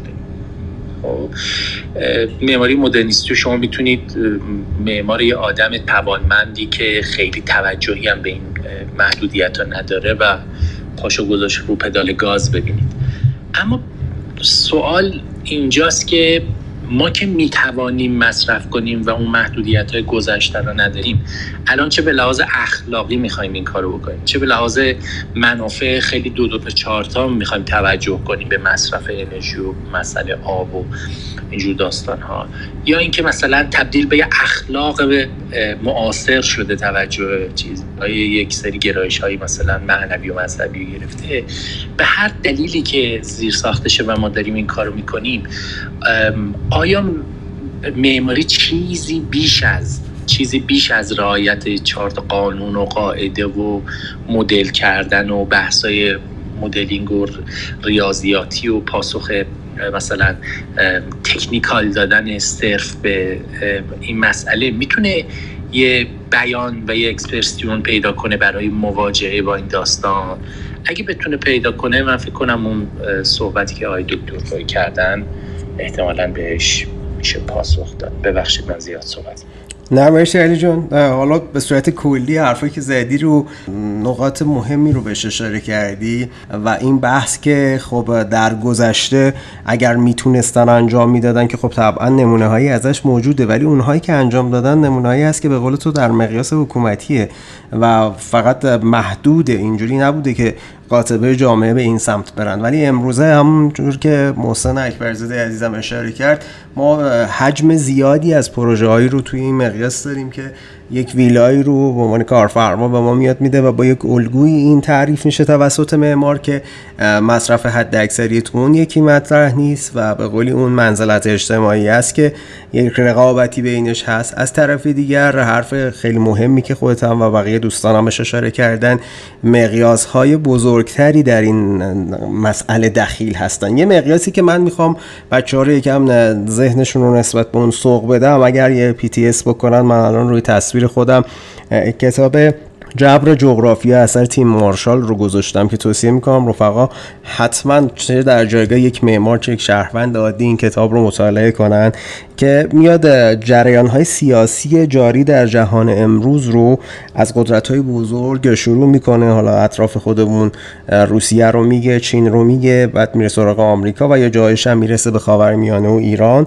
و ما یک مسائلی در گذشته تا امروز وجود داشته که اصلا ما نقشی توش نداریم و موظف هستیم توی اون الگوی کلیه این قالب رو بپذیریم. حالا اون معمار ایرانی که به قول تو به یک وفاقی رسیده با شرایطی که قرنها داشته چون امکانات بیشتری شاید در اختیارش نبوده و تونسته بیان معمارانش رو در اون بگنجونه. امروز به قولی ما الان بحران خوزستان چهار روز دیگه میاد سمت مثلا مرکز ایران. سیستان بلوچستان الان شرایطش خیلی متفاوت نیست. تا جایی که من اطلاع دارم استانهای میانی مثل اصفهان یزد کرمان هم در آینده نزدیک شرایطی شبیه به این رو خواهند داشت و نوع نگاه به ماجرا همجور که تو اشاره کردی سهم بالایی از مصرف آبهای جاری رو توی ایران بخش صنعت و کشاورزی داره. خب چرا نباید این تغییر کنه؟ نباید update بشه و تا چه حد ما می‌تونیم نسبت به شرایطی که در اون هستیم آگاه باشیم؟ ببین الان وضعیت تمرکز پذیری سیاسی تو ایران به نحوی هست که دوستان طرح دادن. الان مثلا از دریای عمان کانال بکشن به سمت خراسان و آب ببرن و شیرین کنن. خب این اتفاق ها هر دم ممکنه بیفته توی ایران. یعنی خیلی عجیب نیست. شاید به قول تو ما اگر اون دلارهای بیمهابای مثلا 20 سال قبل رو توی دستمون داشت دولت فعلی. شاید از این پروژه ها اصطلاح کلید می‌خورد همین روزها ولی نکته که هست به هر شکل هر معماری در جای خودش تا یه حدی من فکر می‌کنم تاثیر می‌تونه بذاره تو این نگاهه. و این ترم کلی رو که آقا جان من چقدر موظفم نسبت به این اگر یک حالا کارفرما به من مراجعه کرد با یک خواسته های این تیپی که فقط خودش رو داره می‌بینه و خواسته های خانوادش رو من چقدر می‌تونم کمک کنم؟ اینکه یکم نگاهش رو نسبت به مسئله شاید حساس بکنم. والا به قول تو شاید همه چیز در دست ما نیست. محمد خاوریان هم اشاره کرد به این نکته. همایون جان اگر شما می‌تونی صحبت کنی که شما رو بشنویم اگر نه بریم سراغ محمد و بعدم به جمع بندی مرسی نبی جان خیلی ممنونم. ببخشید من راند اول نبودم ولی بیشترم باعث شد که متوجه موضوع بشم. فکر کنم مسئله که کم و بیش هم بهش فکر شده هم تا اندازه نمی‌خوام بگم حالا مخبول مونده کلمه چون طبیعتا معمار مسئله به اون چیزی که در حوزه لاقل انرژی مسئله اساسی بوده. فکر کنم که مواجه بودن با مقوله مثل در واقع محیط زیست. من از یه منظر دیگه اگر ایرادی نداره به این بحث بپردازم و اون منظر در واقع فهم جغرافیا اتفاقا در فرم غیر سیاسی جغرافیا. یعنی باور به این که جغرافیا دیگه اون مفهوم واقعا جغرافیک خودش یعنی در واقع صرفا عوارض زمین شناختی یا محدود شدنش در مقولات و مفاهیم طبیعت شناسانه نداشته جغرافیا رو اتفاقا در یک شاکله ای از روابط سیاسی که پدیداری در واقع همین عوارض رو و همین ویژگی ها از منابع نمی‌دونم منابع زیرزمینی منابع روزمینی و همه مسائل دیگر رو مطرح می‌کنه درک می‌کنه. البته این نافی در واقع توجه به همون مسائل زیر شناختیش یا منظورم زمین شناختیش نیست. به این تعبیر درک جغرافیا ما رو می‌بره به سمت این که ببینیم که محدوده یا قلمروی که داریم داشت حرف می‌زنیم در کشاکش چه روابطی از قدرت سیاست ثروت سرمایه برنامه های توسعه مسائلی در حوزه مثلا فرض کنید استعمار ناسیونالیست و همه این مقولات قرار میگه خب حالا من فکر می‌کنم که نبی جان و بقیه دوستانی که دستن در کار در برپای این روم بودن حتما بی توجه نبودن حتما مسائل فعلی خوزستان خودش منبع الهام یا به هر صورت محرک این برگزاری بوده. نمونه چیزی که مثلا الان در خوزستان می‌بینیم من از این مثالی شروع می‌کنم برای اینکه بخوام بگم اتفاقا این جغرافیا با وجود اینکه خیلی به نظر یونیک میاد یعنی هر نقطه‌ای در کره زمین مختصات منحصر به فردی داره. لاقل در این حوزه میشه گفتش که ما همیشه در هر حوزه جغرافیایی با امر یکه و یگانه با یک پدیده یگانه طرف هستیم. گرچه ممکن مشابهت هایی به لحاظ مسائل اقلیمی وجود داشته باشه. من مثالی می‌زنم راجع به همین تحولات و مسائلی که هر در یک دو سال اخیر مثلا ما با پیده اعتصابات کارگران شکل هفت تپه باش مواجه هستیم. وقتی که ریشه یابی بکنیم وضعیت اقلیم خوزستان جغرافیای اون منطقه مسئله کاشت نیشکر در اون جلگه حاصلخیز و البته بارآوری ای که این محصول در اونجا داره متوجه میشیم که بخشی از اون چیزی که باعث پدید آمدن نیشکر هفت تپه شده هزاران کیلومتر دورتر از هفت تپه بدون اینکه اصلا مردم اون منطقه از این موضوع با خبر باشن حیاتشون رو رقم داده. و اون مربوط میشه به انقلاب کوبا در سال 1959 یعنی در زمانه ای که طرحهای ابتدایی کاشت نیشکر در خوزستان در مقیاس بسیار کوچک و نه به این چنین صنعتی در حال مطالعه و پیریزی بود و بعد از در واقع انقلاب کمونیستی کوبا و قطع صادرات واردات شکر از کوبا که اون هم از نیشکر تامین میشه. ما به یک بار مواجه هستیم با برنامه های توسعه که توسط دو شرکت بزرگ آمریکایی در خوزستان اجرا میشه و کش و صنعت هفت هفته تبدیل میشه به دومین تولید کننده بزرگ شکر در جهان. از این نظر می‌خوام بگم که فهم جغرافیا تابع در واقع سلسله روابط بسیار پیچیده ای هست. و بعد از ماجرای انقلاب کوبا بعد از 50 سال حالا ما با یک پدیده به اسم کش و صنعت هفت تپه در خوزستان مواجهیم با همه مسائل اقلیمی صنعتی و آلایندگی و همه مسائلی که حالا چه در حوزه کارگری و اعتصابات و جنبش های سوسیالیستی و نمی‌دونم شورایی و سندیکالیستی و همه هم از این نظر من فکر می‌کنم که با توجه به حرفهای بسیار از دوستان که در این حال به نقش عقیده من خورد نه کلان معمار و معماری در این حوزه توجه داشتن و من هم باشون هم نظر هستم که طرح توقعات واقعا بیش از اندازه از معمار یا خود اثر معماری می‌تونه خودش ناقض در واقع عملکردهای مفید اجتماعیش باشه. ارزم اینه که من فکر می‌کنم که معمار مهمترین کاری که می‌تونه بکنه که اتفاقا در مستر پلان ها در ضوابط در آینامه هایی که در این جغرافیایی به خصوص اون رو دارن ملزم مقید محدود یا مجبور به اجرای یک اثر می‌کنن بیشتر مدابه کنه. متوجه بشه که در این جغرافیا چه سیاست هایی از توسعه برنامه‌ریزی شهری یا برنامه‌ریزی روستایی یا زمینی که داره اون کار می‌کنه قرار هست که موجب چه انباش سرمایه بشه. قرار هست که چه معادلات اسکان نمی‌دونم جابجایی ها و امثال هم رو رقم بزنه. از این نظر اتفاقا فکر می‌کنم معمار کاری که می‌تونه بکنه این که به مستر پلان ها به طرحهای تفصیلی شهری به همه اینها مراجعه بکنه و با فهم اون چیزی که داره میگذره لزوما نتونه که با اونها معارضه کنه یا تغییرشون بده. اما لاقل متوجه بشه که در چه حوزه ای داره عملیات عملیات خودش رو ایفا می‌کنه و اثری که تولید می‌کنه چه نقشی خواهد داشت. مثلا آقای خویی هم اشاره کردن به مثلا به کارگیری مسائل که بقیده من بحث خیلی مهمیه همین چند روز پیش یه خبری در اومده که مثلا 70 درصد سیمان مملکت رو 15 نفر خریدن. این به این معنی نیست که ما رو بیاریم مثلا فرض کنیم به سازه های فولادی برای اینکه انحصار بازار سیمان رو بشکنیم. اما متوجه باشیم که در حوزه مثلا استفاده از مساله داریم در چه بازاری از عرضه و تقاضای اون قرار می‌گیریم. و البته نکته پایانی به بخش خیلی هم طولانی شد مثلا خواستم به این نکته هم اشاره بکنم. مسئله که خیلی خیلی لاقل برای من الان مهمه این که چطور می‌تونه با البته در مقدمه در پرانتز اینو بگم من فکر نمی کنم که ما امروزه مثلا با هیچ جنبش و گرایش معماری مواجه بشیم که مثلا بگه که من ضد استفاده از انرژی پایدار هستم یا مثلا من تاکیدم بر تخریب محیط زیست و آلایندگی است. من فکر می‌کنم یه سری از مسائلی در خصوص مثلا منابع و انرژی های پایدار و توسعه پایدار اینا دیگه تقریبا به گزارهای بدیهی هر مانیفستوی معماری تبدیل شدن.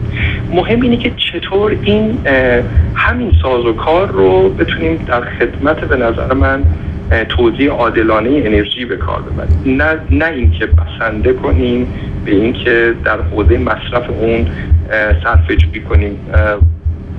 گاهی وقتا اون چیزی که در سیستم یا نظم قدرت موجود از ما در کاهش مصرف انرژی می‌خواد صرفا از روی حفظ محیط زیست نیست بلکه نیاز داره برای اینکه مازاد این انرژی رو که ما معمارا داریم باش سیو می‌کنیم در جای دیگه به کار بگیره در نتیجه در همین حوزه فهم انرژی ها من فکر می‌کنم که باید هوشمندانه تر عمل کنیم بیشتر فکر بکنیم. من فقط بیشتر بحثم اینه که آگاه تر باشیم. که در چارچوب کار معماری در چه ساختی از جغرافی سیاسی خیلی ممنونم ببخشید. مرسی بابا جون. بله خب این حساسیتی که قطعا هست همونجور که علی شریعتی عزیزم اشاره کرد به این مطلب که الان یک جورایی دیگه فقط بحث حساسیتی نیست. این یک شرایطیه که یک بحرانه و خب این تغییرات اندک دما تو همین سال دو سه سال آینده می‌تونه خیلی عجیب غریب کیفیت زیست همه ماها رو دگرگون کنه. همین الان هم بی نصیب نبوندیم از این داستان. خب محمد حسین رو اگر هست بریم بشنویم. سلام. شبتون بخیر. دوستانی هم که از غرب آمریکا به ما اضافه شدن. از ظهر شما بخیر. من یه سری نکته نوشتم. سعی کردم گوش می‌کردم. خیلی نکات جالبی و من یاد گرفتم. کلا تو این حوزه محیط زیست تو خیلی مخصوصا زمینه های تئوری و اینکه تو کلان داره چه اتفاقی میفته می‌تونم بگم کلاب ها حداقل به من کمک کرد. من اول می‌خواستم اول نکته ای که نوشتم در مورد سوالی که محمد خاوریان پرسید که علی شریعتی یه بخشی جواب داد که خب چهل درصد انتشار کربن تو کل دنیا که ما هممون حداقل متفق قولیم که یکی از عوامل اصلی گرمایش زمینه از ساختمان ها میاد. حالا چه از کربن نهانی که تو مساله ساختمانی هست چه تو مصرف انرژی ساختمان ها پس این قضیه اول در مورد کربن و انرژی. مسئله دوم در مورد آب من یکم عددار نگاه کردم جالب بود. مثلا شیکاگویی که من هستم با اینی که بغل یه دریاچه آب شیرینه و هیچ مشکل آبی نداره 60 درصد آب آب منطقه برای مصارف مسکونی استفاده میشه و اون بخش صنعتی و بخش حتی کامرشال که دفترها هستن هم خیلی میزان کوچکتری هم که این تو ایران خیلی عدد کوچکتریه که وقتی بحثا رو معمولا تو ایران میشنویم اکثرا چیزی که من اینه که میگن خب کشاورزی داره اکثر آب مصرف می‌کنه و خب آب تو ساختمون ها مسئله نیست. در صورتی که ما به نقطه ای که ما به نقطه قطعا می‌رسیم و خواهیم رسید همین الان هم شد رسیدیم که ضروری تر مسکونی هست هم در خطر میفته ولی من صحبت های کاوه مدنی تو این روم هایی که بود. چیزی که برداشت کردن بود که ما اگر مدیریت بکنیم حداقل برای اون آب مسکونیمون و آبهای ضروریمون آب خواهیم داشت. نکته ای که من نکته کلیم در برابر در مورد این بحث اولینه که من خودم خیلی طرفدار این روی کرد هستم که ما اون جایی که توانش رو داریم و آزادیش رو داریم کاری که می‌تونیم رو بکنیم. یعنی اگر یه معمار می‌تونه توی طراحی ویلا تا یا حتی توی اون مجموعه خودش حرکتی رو بکنه این قطعا اگر معمارها شروع بکنن این کار کردن این می‌تونه کمک شایانی بکنه و اصلا منافاتی با این نداره که ما اون فعالیت های مدنیمون رو برای تغییر, تغییر دادن سیاست گذاری ها و پالیسی های کلان هم تغییر بودیم اون یه بحث کاملا متفاوت ما می‌تونیم جفتش رو با هم داشته باشیم. من این نکته که برام خیلی جالبه اینه که تو ایران خیلی انجیو ها و خیلی گروه های محیط زیستی خوبی اتفاقا وجود دارن و یه چیزی که برام سواله که خب چرا ما یه کمپین محیط زیستی برای معمارا نداشته باشیم؟ این تو همه جای دنیا هست حالا نمونه هاش وجود داره. مشخصه که اون کمپین ها چی کار می‌تونن بکنن و این می‌تونه به وجود بیاد و تو, تو این حوزه محدود طراحی معماری حتی طراحی شهری که باز با سیاست گذاری ها و پالیسی ها درگیر میشه من به اون کاری ندارم.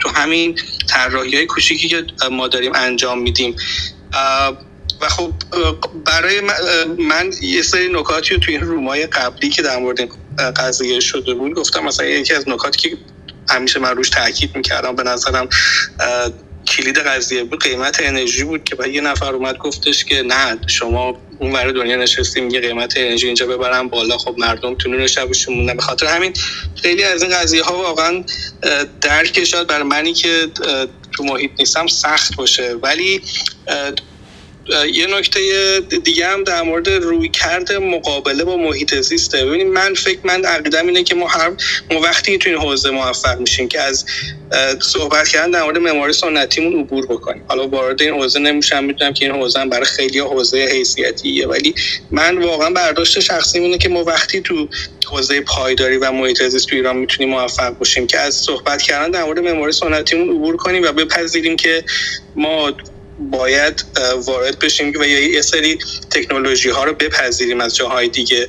من به به جد اعتقاد دارم مشکلی که تو این محیط زیست انرژی کربن آب تو ایران بر تو ساختمون هم به وجود اومده عین مسئله واکسنمونه که نپذیرفتیم که وارد بکنیم و فکر کردیم که خودمون می‌تونیم خود کفا باشیم و 5 تا جای موازی اومدن یه کاریو کردن هیچ کدومش عمل، عملی نشده و با یه سری شوافا فقط به به خاتمه رسیده. نکته آخر هم در مورد این که حالا من نمی‌خوام نمی‌خواستم بحث جدیدی رو باز بکنم ولی به این فکر بکنیم که مسئله مسئله به نظر من معمار تو ایران دیگه الان اقلیم نیست. و یه زمانی مرتضی کسمایی کتاب نوشت خود الان مرتضی کسمایی تو واشنگتن دیگه نمیاد چارت جهت آب بذاره به جهت هوا بذاره ببینه چجوری طراحی بکنه. هزار چهار هزار جور simulation tool داره هزار جور پروسه داره که استفاده می‌کنه.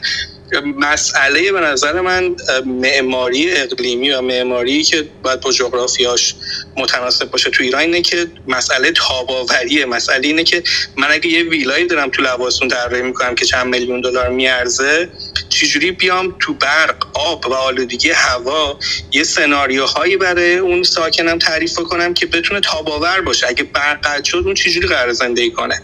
این پسیو سروایبلیتی یا سناریوهای تاباوری هستن که ما الان باید بهش فکر بکنیم که اگه یه آلودگی هوای خیلی جدی پیش اومد اون چجوری می‌تونه با چه سیستم مکانیکی با چه برقی با چه سیستمی می‌تونه کار بکنه که بتونه زنده بمونه؟ یا اگر آب نبود از کجا می‌تونه آب استخراج بکنه؟ چجوری می‌تونه آب بارون رو جمع بکنه؟ چجوری می‌تونه منابع آب تانک آب داشته باشه؟ چجوری می‌تونه مصرف آبش یه سری سناریوهایی داشته باشه که بتونه تا یک دهم کاهش بده. اینا چیزایی هستش که تکنولوژی هاش هست و به نظر من این بحثی که الان بحث اضطراری ماست که بهش فکر کنیم که اینها به وجود بیاد قطعا اون ویلای چند میلیون دلاری تو لباسون می‌تونه اولین کار بکنه و بعد گام بعدی بریم سمت اینکه این دسترسی این سناریوهای تاباوری بر زندگی آدم ها زندگی روزانهشون زنده موندنشون به تمام آدم ها دسترسی بهشون داشته باشن. ممنون. مرسی. ببخش بحثم طولانی شد. من محمد مرسی مرسی عزیزم. حالا این نکاتی که شما گفتی در تقابل بین شرایط بین حالا ایران یا جای دیگه یا اینکه ما بر اساس چه دستورالعملی کار می‌کنیم خب ما یه سری فرمول هایی رو داریم یه سری قوانین کلی رو هم داریم تو همین ایران هم همونطور که آقای دکتر خواهی هم بهش اشاره کردن و یکی دوتا دیگه از دوستان. ولی نحوه پیاده سازیش یه مقدار سلیقه‌ای بوده این سالها. ببین بحث همین بحث شرایط مدیریت آب رو در یک شرایطی با اینکه نباید مثلا یک صدی رو باز کنن صرفا برای اینکه حالا یه اعتراضاتی رو در لحظه خاموش بشود مثلا آب کرخه رو باز می‌کنن آب نمی‌دونم زاینده رود رو. خب این چه طبعاتی داره؟ حالا چه تو بحث کشاورزی چه تو بحث آرام کردن اون مردم؟ این هرچی که هست موقتی است و در آینده خیلی نزدیکی طبعات سنگینی رو برای همون آدم ها در بر خواهد داشت. که خب اینو به نظر من واقعا تو اسکل مدیریتی چیزی نیست که حالا ما خیلی بخوایم توش دخیل بشیم. تا اونجایش که به ما مرتبط هست به قولی حالا دوستان خیلی جمع کردن صورت بندی کردن حتی با برهه زمانی و تاریخی که در چه دوره هایی به این مسائل توجه شده در دنیا و غرب. و حالا ما چقدر تو این قضیه پیشرو بودیم یا مثلا الان چند سال دارن سعی می‌کنن بحث بهینه سازی انرژی رو با مفهوم حالا گرید دادن گرید انرژی به ساختمان ها جلو ببرن. حالا متولی این پروژه چه کسی هست؟ مثلا یه سازمان فشلی مثل نظام مهندسی این رو می‌خواد پیاده سازی کنه که تو مبانی اولیه خودش سالهاست مشکلات داره. حالا وارد این حاشیه اگه بشیم خیلی بحث بکنم متول بشه. آرش مزفری عزیز رو اگر می‌تونه صحبت کنه بشنویم و بعد بریم روی دور, دور جنبندی صحبت ها تو هر بخشیش که من این قضیه رو سعی می‌کنم یه جورایی به یه جنبندی برسم فکر می‌کنم هنوز چند تا فیلد زیر شاخص توش در میاد که باید یه وقت دیگری رو بذاریم بهش اشاره کنیم. آرش چون اون باگ سلام. سلام سلام. داریم صدا خودم من خیلی آماتورم تو این چیزا دستم می‌خوره به این ور اون ور. آره. آقا مخلصیم. اگر هستی با ما که میشنویم نظرتون من ببخشید چون منو دعوت کردین یک بار گفتم دیگه چون بیادبی نشه اومدم خدمتتون. بحثتون خیلی بحث قشنگ و مفصل و جذابیه و خب خیلی هم جای صحبت داره. من اسم این موضوع تاپیکتون برام خیلی جالب بود و حالا نگاه به محیط زیست.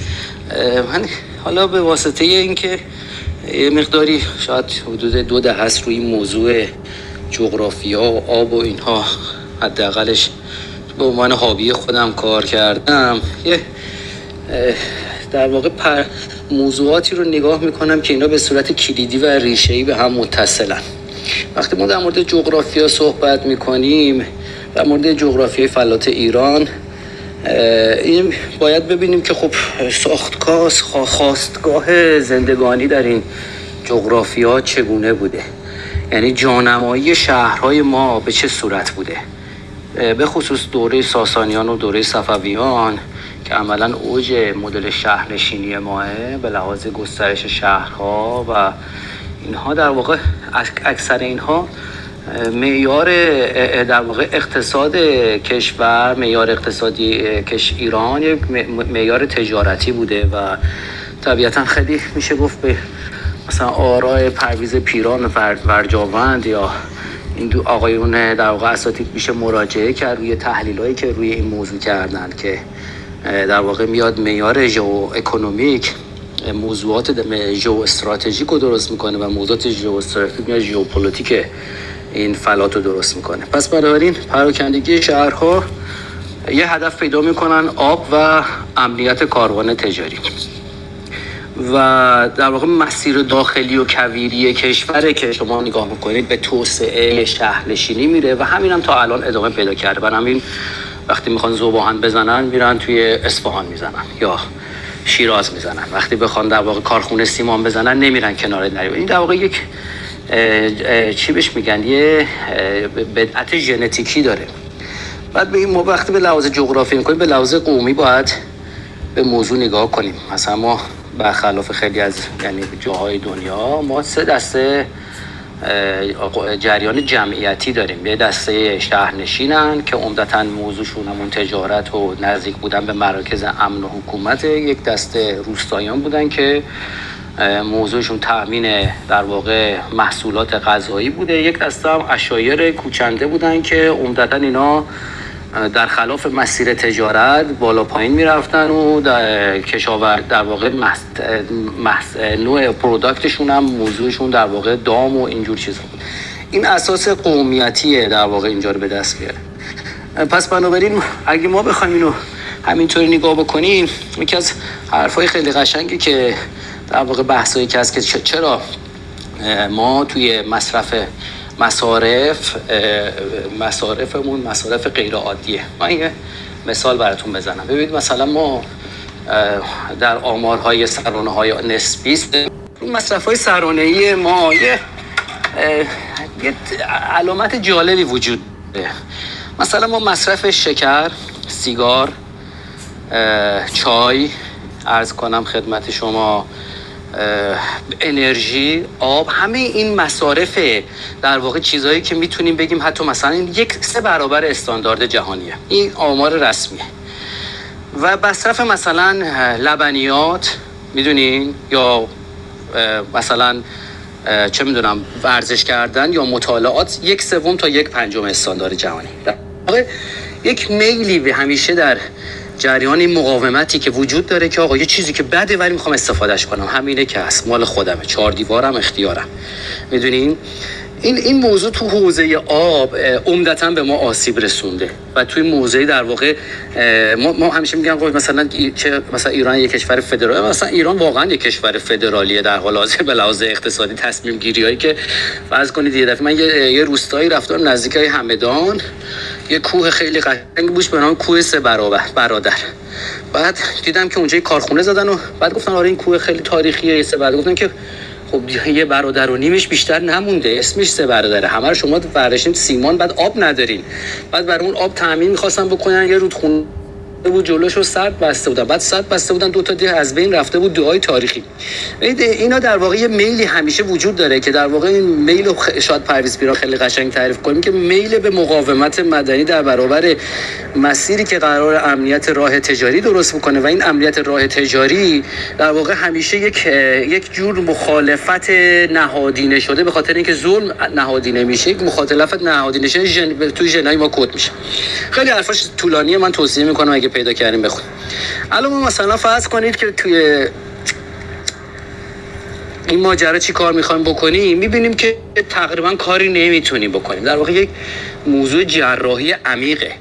به طور مثال مثلا آیا کسی الان می‌تونه بیاد بگه که ببینید اصفهان کرمان یا شیراز دیگه فاقد سکونت باید باشه. چون این اتفاق میفته یعنی ببینید مثلا ما تو موضوعات سرمایه گذاری در واقع مطالعات اقتصادی که رو تهران ایران انجام می‌دادیم رسیدیم که اصلا هر سرمایه گذاری تو یزد اصفهان کرمان شیراز غلطه. چون تا سی سال 20 سال 40 سال دیگه اینجا اصلا آبی وجود نداره. بنابراین شروع می‌کنه کویر پیشرفت کردن. حالا کی می‌تونه بیاد بگه که خیلی خوب کشاورز اصفهانی. پاشو از اونجا برو بیرون. یا فقط کشور شهر اصفهان بشه یه شهر گردشگری با منابع محدود. بعد مثلا ما یه چیزی روی مصرف آب داریم. ما یه سرانه مصرف آب داریم 150 لیتر در روز. ما توی پروژه داشتیم اخیرا هزار نفر جمعیت داشت. می‌گفتیم آقا ببینید مثلا در سال شما حساب کنید 150 این آب برگرده به سیستم فضای اینجا میشه سبز کرده. به عدد رقم چیزیش که نگاه می‌کنن ساخت اون تجهیزات اصلا کارفرما زیر بارش نمیره. چون فکر می‌کنه منبع آب تازه. حالا پروژه کجاست؟ تازه نزدیک دریا. من براتون بگم که ما یه ج... مسیر حرکت تغییر جمعیتی داریم. کلام که تو 7000 سال 10000 سال تاریخ ما پر از شهرهایی که تخلیه شدن. به خاطر چی؟ به خاطر اینکه دشمن هم بکره یا آب از دست رفته. یا خوشسالی اومده. و طبیعتا این اتفاق هم میفته هیچ چیز عجیبی نیست و ما هم هیچ در واقع برگ برنده ای به لحاظ تکنولوژیک به اونا نداریم. تکنولوژی تو دنیا مثلا ممکنه به ما یه کمکایی بکنه از بخار آب بگیریم نمی‌دونم آب شیرین کنیم. من سر شیرین کردن آب همیشه خیلی بحثه. من توی جلساتی هم بوده که حالا گروهایی از مسئولین بودن ما به عنوان معمار کارشناس من همیشه گفتم بهشون آقا مثلا اینو حداقل دست که آقا بزرگترین مسئله ایران آبه. گفتم ایران سمت دریا. سمت دریا الان آب خلیج فارس سه برابر شور شده. به خاطر اینکه سیستمایی که آب شیرین می‌کنه هز... یه هزار متر آب و نمک رو برمیگردون تو آب. ظرف در واقع سه برابر شیرین ظرف حدود 7 سال 800 گونه دریایی خلیج فارس از بین رفته. حالا این توی محیط دریاچه مثل دریاچه خزر چیزه. ضمن که موضوعات در واقع همون که فرم دوستان خیلی خوب گفتن بحث این که این ساخت و سازا بحث تقسیم بحث بحث ارث. ببینید من یه نمونه شمال ایران به نظر میاد آب داره. درسته که شمال ایران الان آب نداره. یعنی الان مورد هجومه. در واقع همون که دوستان گفتن که بخاطر اینکه فکر می‌کنم آب داره ولی خب دوستان بسیار نزدیکی دارم که اونجا کشاورزای ریشه داری هستن و اینها در واقع توزیع کننده آب بودن توی منطقه. با چاهایی که کنار به این که این چاه کنار دو کیلومتر از دریا نه فکر کنید چاه عقب بغل دریا ولی چون به خاطر خاصیت شنی آب تصفیه میشه. این این جریان در واقع اتفاقی که افتاده اینه که میگه خب زمین ها تقسیم شده هر کسی به جای مثلا 20 هکتار الان 500 متر زمین داره یه چاه زده و تمام سطح آب اومده پایین. مدلشون به سمت آبیاری قطره ای داره پیش میره. وقتی مثلا ما این به این قضیه فکر کنیم میگم چرا؟ میگه خب اینجا مثلا خیار می‌کنه الان به جای مثلا اون. خیار چقدر خیار هر یک کیلوش 100 لیتر آب مصرف می‌کنه. به اندازه مصرف یک نفر. یا مثلا هندونه 200 لیتر برای هندونه معمولی آب مصرف میشه. همش هم صادر میشه از این حرف. ببینید یه مقدار مباحث مباحث جدیه که اتفاقا به نظر من جای این وجود داره که معمارها وارد این صحبت ها بشن و مسئله سهم معماری یا شهرسازی هم یکی دوست دوستی گفت بین 5 تا 10 درصده. توی چه آلودگی هوا توی ساخت بین 10 تا 11 درصده. در واقع سهم انقدر سهم بزرگی نیست. ولی به عنوان یک کسی که می‌تونه در واقع هدایت کنه ماجرا رو برنامه بده به خاطر اینکه معمارا می‌تونن برنامه بدن به دور به دولت مردا به کارفرماها به آگاهی عمومی. این یک موضوعی که به نظر من جای این داره. ولی تمام عرضم رو جمع کنم خیلی خیلی عذرخواهی می‌کنم طولانی شد. اینه که اگر ما بخوایم مسئله آب و بشناسیم باید مسئله جغرافیایی و قومیمون رو کنارش در نظر بگیریم. و اونجاست که در واقع این موضوع آمایش محیطی باید تعریف بشه که می‌فهمیم الان چرا زوباهن میاد تو اصفهان نمیره تو بوشهر. می‌دونین؟ این دیگه تمام ارزم اگه وقت فرصت بود باز نکته دیگه میگم. خیلی عذرخواهی می‌کنم. مرسی مرسی مرسی. حالا تو هایلایت کردی یه بخشی از گفتگو رو که من فکر می‌کنم یه جنبندی خوبی هم بود از بخشی از صحبتایی که حالا بین دوستان رد و بدل شد. محسن جان میشنویم شما رو. مجدد سلام. ارزم به حضور شما که ببینید اگه بخوایم تصور کنیم یک آدمی رو که داره از تشنگی میمیره اون آدم احتمالا با یه لیوان آب زنده میمونه. و یه سر دیگه زنجیر اگر پس یه لیوان آب کمتر هدر بره این احتمالا یه نفر زنده میمونه. یعنی من می‌خوام راجب این دامنه تاثیر معمارا وقتی صحبت می‌کنیم به یه سری جزئیات توجه کنیم. این آبی که از پشت سد کرخه باز شد و یه سری از روستاها رو الان تو این چند روز گذشته در حقیقت نجات داده. معیشتشون رو. نجات که نه فقط دیگه از نابودی کاملشون جلوگیری کرده کمتر از یک درصد آبهای جاری و آبهای منابع در حقیقت روزمینی آبی ما در همین ایران خشک امروزه. کمتر از یک درصده. وقتی ما داریم میگیم معمارا مثلا رو 6 7 درصد تاثیر دارن ببین معمار رو چقدر تاثیر دارن. یعنی این عدده اصلا کل این دعواهایی که شما حداقل می‌تونید دعواهای خوزستان و اصفهان و یزد و اینا رو با همین رفتار جامعه معماری یه 20 سال می‌تونید بندازی عقب‌تر. یعنی اصلا دامنه تاثیر رو کم نبینید من یه مقیاس میگم خدمتتون. الان وسعت پهنه ویلا سازی شده. یعنی جایی که کاملا عنصر زراعی و حتی باقی تبدیل به عرصه پلاکبندی ویلایی شده توی شهری مثل مشهد. یه شهر سه میلیونی مثل مشهد در سه سال اخیر در غرب مشهد این عرصه غیر مجاز ویلاسازی از مساحت شهر مشهد بزرگتر شده. من دارم از چی دارم حرف می‌زنم؟ از مساحت شهر مشهد بزرگتر شده و مشهد بالاترین سرانه حاشیه نشینی کل کشور داره. یک سوم جمعیتش در بخش شرقی و در حقیقت جنوب شرق و شمال شرقش یعنی شرقش حاشیه نشینن ببینید اون نظام اقتصادی و سازمان فضای شهری رو اگر نگاه بکنیم یه رفتار داره اینطوری این کارو می‌کنه دیگه که منابع رو می‌بره یه سمت مصرف می‌کنه. اینایی که در حقیقت حاشیه نشینن زارعینی هستن که اونور ارزون فروختن که بیان تو شهر بعد رفتن حاشیه شهر نشستن و زراعت ارزونشون امروز مثلا میلیارد تومن میشه ویلا. خب کی به این آتش میدمه؟ معماران سهمی دارن. یعنی من نمی‌تونم در حقیقت این سهمی رو که جامعه معماری توی موضوع داره یا می‌تونه روش تاثیر بذاره به اندازه همون لیوان آبی که ابتدای عرایزم گفتم.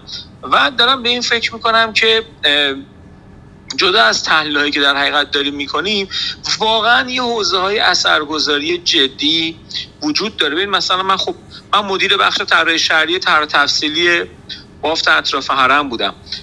در آنچه که در حقیقت در طرح جدید دانشگاه تهران به تصویب الان رسیده. خب ما چقدر سینه زدیم سر این موضوع که سرانه هایی که سرانه های استاندارد در حقیقت راه و شهرسازی که باید توی طرح تفصیلی بنا به جمعیت بهشون پاسخ بدیم اینجا فرق می‌کنه. اینجا قصه فضای سبز فرق می‌کنه. اینجا اصلا امکان این که من بخوام به شما پارکای وسیع بدم اصلا این یه جای دیگه است دیگه. و خب به این به این راحتی پذیرفته نمیشه. کی اینا رو نوشتن؟ معمار شهرسازا نوشتن. کیا تحویل گیرن معمار شهرسازا تحویل گیرن ما در رده کارشناسی مگه کم اثر گذاریم؟ چقدر رفقامون؟ استادامون از یه ور دیگه دانشجوامون یعنی یه شبکه هزار هزار 500 نفری نه دو هزار نفره معمار شهرساز در ایران وجود داره که سمپات همدیگه هم نسبتا هستن و اینا با قواعدشون با ضوابطشون با کنشهاشون امر مطلوب در معماری بازار معماری رو در حقیقت و بعد از اون بازار زندگی مردم تحت تاثیر قرار من مثال از همه این بازه محیط زیستی منم کنار. ده دوازده ساله. تقریبا دوازده سال. آن هلوش دوازده ساله. یه سری نما توسط معمارای ایرونی بنا به ضوابط و محدودیت شهرداری مد شده. اونم این نماهای تاشو کرکرهیه اینقدر مطلوبیت این موضوع بنابراین اینکه اون سی چل سانتی که اجازه میدن شما از سر مرز آخر حد کنسولتون هم بتونین بزنین بیرون و مسئله محرمیت و مسئله اقلیم و تابش و انرژی این صورت مسئله هایی که بومی مسئله تیپولوژی آپارتمان شهری ما هستن. این انقدر مشابه بود و انقدر این الگو تکرار شد و تو جایزه معمار بعض از این نماهای کرکری جایزه برد بعد همه دفترها یکی چند تا اتود کردن. انقدر زیاد شد. الان واسه تولید کننده یراق هست. یعنی یه زمانی شما در حقیقت ریلش رو بعد از ریل دیگه با قوطی و نبشی اینا درست می‌کردی و بربرینگی می‌کردی این حرفا الان متری واسط میان خیلی راحت یراقش می‌زنن میره. یعنی بازار خلق کردیم طرف کارگاه داره به ما نوبت دو ماه مثلا میده. خب پس این ما واقعا حوزه های اثرگذاری جدی وجود داره. درسته که من می‌فهمم که ما بخش کوچکی از دامنه اثرگذاری در مقیاس کشور یا حتی شاید جهانیم. اما در چک پوینت هایی اثراتی داریم که بیش از مقدار خود رده اول اون کنشمون تأثیر گذاره منکر این نمی‌تونیم بشیم. اگر بخوایم منکر این بشیم منکر همه اون چهره میشیم که امروزه جهان مدرن داره. یعنی چطور میشه نقش معماری و شهرسازی و در چهره که هیچ بلکه در اخلاقی که امروزه جهان مدرن داره در حقیقت منکر شد. خب نمیشه منکر شد. به همون نسبت در حقیقت دامنه اثرگذاری وجود داره. و من به این فکر می‌کنم که کشف این راه های اثرگذاری کشف مکانیزم هاش ایجاد کمپین نمی‌دونم مذاکره یه وقتی اصلا لازم نیست کمپین باشه. یه وقتی لازم گوشه تلفن آدم ورداره با یک نفر در دقیقه منداره حرف بزنه. یعنی همش که دنبال نیستیم که حالا بریم یه گروهی را بندازیم و یه اسم واسش بذاریم و یه لوگو هم رفیقمون واسش بزنه و بشیم 200 تا بیانیه بدیم. که این فرمول که الزاما همه جا کار نمی‌کنه که شاید عمده جا کار نمی‌کنه.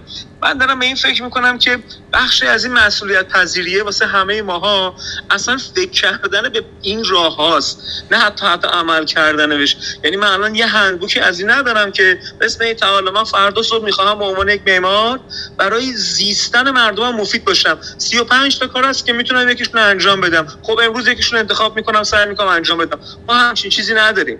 یعنی این همه جامعه معماری حرف می‌زنه اما هنوز انقدر محتوای واقعی تولید نکرده که بدونه می‌خواد چیکار بکنه. بچه‌ای که تو چهار تا خیریه کار می‌کنن می‌دونن می‌خوان چیکار بکنن. اونایی که دارن تو کریپتو کارنسی نمی‌دونم ترید می‌کنن می‌دونن می‌خوان چیکار بکنن. این بچه‌ای که از جنوب تیشرت میارن می‌دونن می‌خوان چیکار کنن. ولی جامعه معماری شهرسازی نمی‌دونه می‌خواد چیکار بکنه. این دونستنه به نظر من واقعا گوهر بزرگی. خب همه هم همه هم داریم همین حرف رو می‌زنیم. اما در جستجوی آن لغت تنها مسئله من در حقیقت رسیدن به یه, یه راه کار یک شراکت یک دیالوگیه که بتونه مثمر ثمر باشه. ببخشید من زیاده گویی کردم توی دور آخر. مرسی محسن داره حساسیت ماجرا رو همه دوستانی که هستن به درک می‌کنن و خب اینا مسائلی هست که نمیشه ازش گذشت. یعنی شرایط بحران زیست محیطی قطعا با کیفیت زیست هممون ارتباط نزدیکی داره و خب طبعا همین قطعی برق این مدت اخیر تو ببین چقدر جنجال های حاشیه‌ای داشته. تو همه چیز تو بازدهی رفتار و کار هر کدوم از ما تا سلامت انسان ها تا اون بیمارستانی که ویدیوش در اومده بود مثلا حالا برق اضطراری دیگه قطع شده بود و مثلا بیمارها داشتن یکی یکی حالا به نوعی از بین می‌رفتن و اینا اینا سخته اینا تلخه و خب به هر شکل همه ما به یه نحوی دخیلیم توی این ماجرا.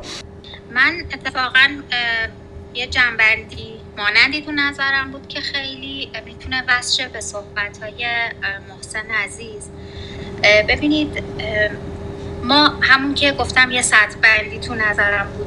ما از مقیاس سرزمین و منطقه که می‌خوایم شروع کنیم خب یک پروژه های اقداماتی مثل آمایش سرزمین می‌تونه اصلا وظیفش اینه که وارد شه و پتانسیل های اکولوژی حالا یا بگم کلا جغرافیایی ژئوپلیتیک همه اینها رو می‌بینه به نوعی. بعد میاد به مقیاس شهر که می‌رسه ما در قالب برنامه یعنی برنامه ریزی شهری میاد و در قالب طرحهای جامع راهبردی و master plan های موضوعی یک سری مسائل یا چالش ها یا به هر حال همون بگم بگم مسئله یابی می‌کنه مسائل اکولوژیکی و زیست محیطی رو می‌تونه این کار بکنه. می‌رسه به اشل های محلی تر local تر که اونجا پروژه ها هر پروژه که می‌خواد انجام بشه علاوه بر اون اسناد بالا دستی که داره یه پیوست های اسسمنت می‌تونه براش در نظر گرفته بشه. دارم گم اگر باید اگر درست می‌تونستیم قاعده من پیش بریم. و به لول معماری که می‌رسه به قول جناب خویی در واقع می‌رسیم به اون احکام و ضابطه ها که حالا در مورد مساله هست در مورد پوشش گیاهی آبهای سطحی و تحت الارضی بحث انرژی بحث منظر بحث خاک و از همه مهمتر میکروکلیما. اینجا چرا معماری می‌تونه خیلی نقش بازی کنه توی اون مقیاس خودش؟ ولی معماری حالا حرفه معماری به کنار معمار و طراح شهری به طور کلی این اینها می‌تونه نقش آفرینیشون از یک مسئولیت اجتماعی ساده شروع بشه که صرفا یه علاقه شخصیه. به طور مثال من یادم توی یک مستندی راجع به فاستر بود. شاید دیده باشین آقای فاستر. که این وقتی داشت راجع به حالا یه مقدار مگا پروژهاش بیشتر البته صحبت کرد می‌گفت من شخصا این دقدقه خودمه که وقتی که مکانیابی می‌کنم پروژهمو تا بشه مثلا سوار هلیکوپتر میشم یا با هلیکم یک حوزه نفوذی که تشخیص میدم بر اثر حالا مطالعاتم در نظر می‌گیرم حرکت می‌کنم سعی می‌کنم از بالا سایتم رو ببینم. ببینم چه عناصری اونجا هستن چه اتفاقهایی اهم از مصنوع و طبیعی و معماری من قراره با اونا چه گفتمانی رو برقرار کنه. خب این حالا به حال دیگه آقای فاستره ولی اتفاق ما بزاش بارها بارها من شنیدم البته شاید الان دیگه کمتر شده این ولی توی شاید ده سال گذشته به یاد میارم خاطراتی که حتی ممکنه که معمار گفته باشه که من کارفرما هر چی که به من میگه من طرحمو می‌زنم. کاری ندارم که به طور مثال برج 45 طبقه من توی فرشته مسئله پارکینگش چی میشه؟ مسئله پی, پی هایی که در واقع می‌خواد به آبهای زیرزمینی رو همون جای داستانی براش درست کنه. اینا دیگه به من ربط نداره من طرحمو میدم. خب خوشبختانه داریم از اینو تفکر دور میشیم. بنابراین به اینجا می‌رسیم که یه, یه اسکنی هم از وضع موجود ایران بکنم یه کمی تلخه. ببینید ما یه سازمان محیط زیست داریم یک فرض کنید که ارگانیزیشنی که اتفاقا مسئلهش محیط زیست شهری نیست به اون صورت فقط آلودگی هوا رو دنبال می‌کنه. یک وزارت مسکن و شهرسازی داشتیم که به مرور تبدیل خب می‌خوام بگم که اون قسمتی که گفتم آمای اسناد فرادستی باید بیان پایین و معمارها همه جا اینجا حضور دارن. یا به قول محسن عزیز می‌تونن خودشون انتخاب کنن که حضور داشته باشن ولی اتفاقا به لحاظ ساختار ساختار ادمنستریتیو ما چون معمارها از قدیم بودن خیلی معمارها دارن. توی طرح جامعه سال 86 تعداد کسایی که حالا توی تیم هایی بودن که تو ترجمه ما تفسیری کار می‌کردن خب اینا غالبا معمار بودن. ما حتی یک نفر اکولوژیست دور تو اینا نداشتیم. یک نفر معمار منظر نداشتیم. خب اشکال نداره. یعنی می‌خوام بگم که پس ما ما به شدت معمارانمون در عرصه های مختلف فعلا حضور دارن. تا میان می‌رسن به طرحهای جامع و تفصیلی و به پایین. و این عدم ارتباطی که مسائل اکولوژیکی زیرساختی با ارگانیزیشن های شهرسازی داره اون شکافه از اون بالا هست تا میاد پایین و این نگاهی که خب یه کاری بکنیم حتی یک واکنشی کنشی نشون بدیم رو می‌تونیم از بالا شروع کنیم. به مقیاس معماری که رسید بسته به مقدورات به حال می‌تونیم اونها رو هم پیش ببریم. ممنونم. مرسی. بله خب حالا توی صحبت قبلی هم به این قضیه اشاره شد که اسکل شاید از مقیاس بزرگ به پایین باید بیاد. خب یه جایی هم البته تو دنیا نمونه عکسش هم داریم که از مقیاس های کوچیک و نهادهای مردمی و انجیو ها تغییرات اتفاق میفتن و یواش یواش بقیه اون قسمت هایی که حالا شاید آگاه نیستن به این داستان نگاهشون رو به حالا نمیگم مجبور میشن ولی نسبت به این ماجرا شاید نگاهشون رو تغییر میدن. و خب طبعا با شناختی که از شرایط کلی سیستم بروکراسی اداری تو ایران ما داریم به نظرم لازم هست که همین نهاده های مردمی خورد ام از همین سنف خودمون ما معمارها و کسایی که حالا به یه نحوی باشون مخاطب ما هستند این جریان در یک جای اتفاق بیفته و حالا رشد پیدا بکنه حالا تو سطح وسیع تری همایون جان شما رو میشنویم و بعدا محمد و بقیه دوستان حالا اگر چیزی دارن. مرسی نویدان. ببخشید من امیدوارم خواستم اول من بگم برای اینکه ممکن بحث من یه مناقشه ایجاد بکنیم که لاقل آخر بحث نباشه کسی بتونه ایرادی و انتقادی به اون بحث وارد بکنه. من اونجایی که صحبت کردم از فهم در واقع مسئله جغرافی یا به یک مفهوم یا به عنوان یک مفهوم نه لزوما به عنوان یک آرزه طبیعی و زمین شناختی در واقع چیزی که برساختی است از رابطه قدرت ثروت و در هم تنیده است این دو مفهوم و بعد بحث راجع به انرژی ها کردیم اتفاقا می‌خوام. به یک نکته اشاره کنم که همه دوستانی که دغدغه محیط زیست دارن در همین چند سال اخیری که مثلا مسائل دغدغه‌های زیادی راجع به پیمان کیوتو و پاریس بود و جایی که داشت سهمیه بندی کاهش تولید دیوکسید کربن برای کشورهای توسعه یافته و در حال توسعه و اینها. تحریزی می‌شد و محاسبه می‌شد جدل های خیلی جدی اونجا در واقع میشه گفت بین جهان توسعه یافته و جهان در حال توسعه در پیش گرفته شده بود. حتما همه کمابیش می‌دونید اصل ماجرا بر این بود که آیا این آیا بعد از 200 و اندی سال نزدیک 300 سال بعد از انقلاب صنعتی. 200 و چند سال, چند سال بعد از انقلاب صنعتی. و اون چیزی که به هر صورت جهان غرب و جهان توسعه یافته رو در یه نسبت کاملا نابرابری از توسعه و تکنولوژی و ثروت نسبت به جهان فرودست خودش قرار داده. آیا درسته که با طرح مسئله گرمایش زمین و محدودیت های زیست محیطی که رشد توسعه رو در اون کشورها در واقع شتاب رشد توسعه رو در اون کشورها کاهش داد. و خب اینها واقعا این بحث و جدل ها لزوما بحث و جدل ها یه سری انسان نمی‌دونم قاتل و چی میگن جانی نسبت به محیط زیست نیست. اینا بحث خیلی جدی است که حاکمیت ها و دولت ملت ها باش مواجه هستن که اعمال برخی از این سیاست های خاص زیست محیطی واقعا مسائل توسعه و مسائل سرزمینی براشون به بار میاره. افزایش هزینه ها رو و همواره مدیای غربی اینو وانمود می‌کنه که این افزایش هزینه مقطعی هست. صرف جویی دراز مدت می‌تونه اون رو در واقع جبران کنه. اما لزوما اینطور نیست. من اتفاق وقتی که بحث از ماجرای انرژی میشه در یه حوزه فرض کنید مثلا مثل ایران من با خودم فکر می‌کنم که همونطور که ما همواره در برابر مثلا چیزی مثل مدرنیسم بینالمللی یا بقیه رابطه که با معماری غرب داشتیم همواره مسئله داشتیم. اونم لوکالیزه کردن و اووردن این مفاهیم به سطح محلی بوده و درک اونا در نسبت با سرزمین خودمون حالا در حوزه فرهنگی.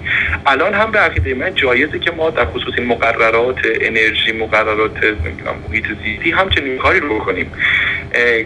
برخی از این قوانین واقعا دارن امکان احداث مسکن قابل ابتیاع رو برای برخی از اخشار هم در این حال دشوار می‌کنن.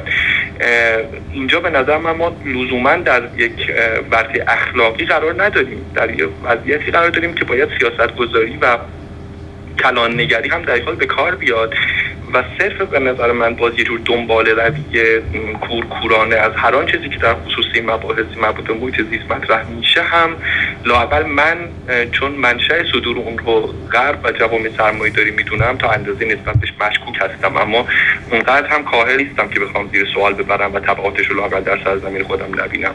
اما فکر می‌کنم اینجا هم معمار باز مهمه که همینطور که محسن اکبرزاده گفت همه دوستان آرش مظفری گفت و بقیه دوستان باز ما می‌رسیم به, مسئله سیاست گذاری مسئله طرحهای تفصیلی مسئله طرحهای جامع. جایی که در واقع سیاست گذاری داره مسئله جغرافیا رو در راستای سیاست خودش پیریزی می‌کنه اما نهایتا یه قطعه خیلی کوچیک در مقیاس بسیار خرد رو به معمار تحویل میده. من همچنان فکر می‌کنم که باید معمار مداخله بکنه. در واقع به نوعی موضع انتقادی خودش رو نسبت به طرحهای کلی داشته باشه. مرسی خیلی ممنون. خب ممنون. و منم تقریبا با تمسو هم توی همین اتفاقی که افته. البته خب نگاه ها متفاوت هست و خب تلاش ما این بود که یه ذره به این قضیه بپردازیم. همین بحثی که حالا تو خیلی خوب بهش اشاره کردی تبعات اون تصمیم گیری ها که می‌تونه هزینه های سنگین رو برای یک دولت به همراه داشته باشه که خب شاید تصمیم گیری های به ظاهر ساده ایه مثل همین چیزی که خب شاهدش بودیم دیگه. توی دو سه سال اخیر میزان بارندگی قابل توجه بوده.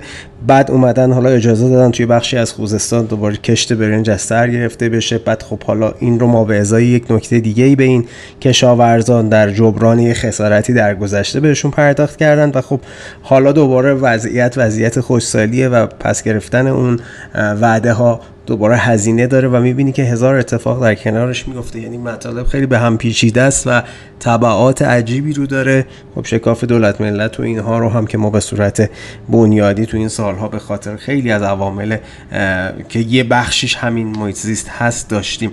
در پایان اگر دوستان محمد من دیدم می‌خواد یه چیزی اضافه کنه محمد حسین عباسی. من فقط می‌خواستم تو همین موضوع که آخر بحث بحث شد و من یه اشاره کوچیکی بهش کردم تو صحبت خودم. من نظر این واقعا حوزه تخصصی من تو ساختمانه ولی این به این هم فکر بکنیم که ما یه چیزی داریم توی climate change به نام tipping point که میگیم تو خیلی از مناطق ما از اون tipping point گذشتیم و این دومینوی داره میفته و با به فکر این باشیم که چجوری adapt بکنیم و بتونیم زندگی بکنیم.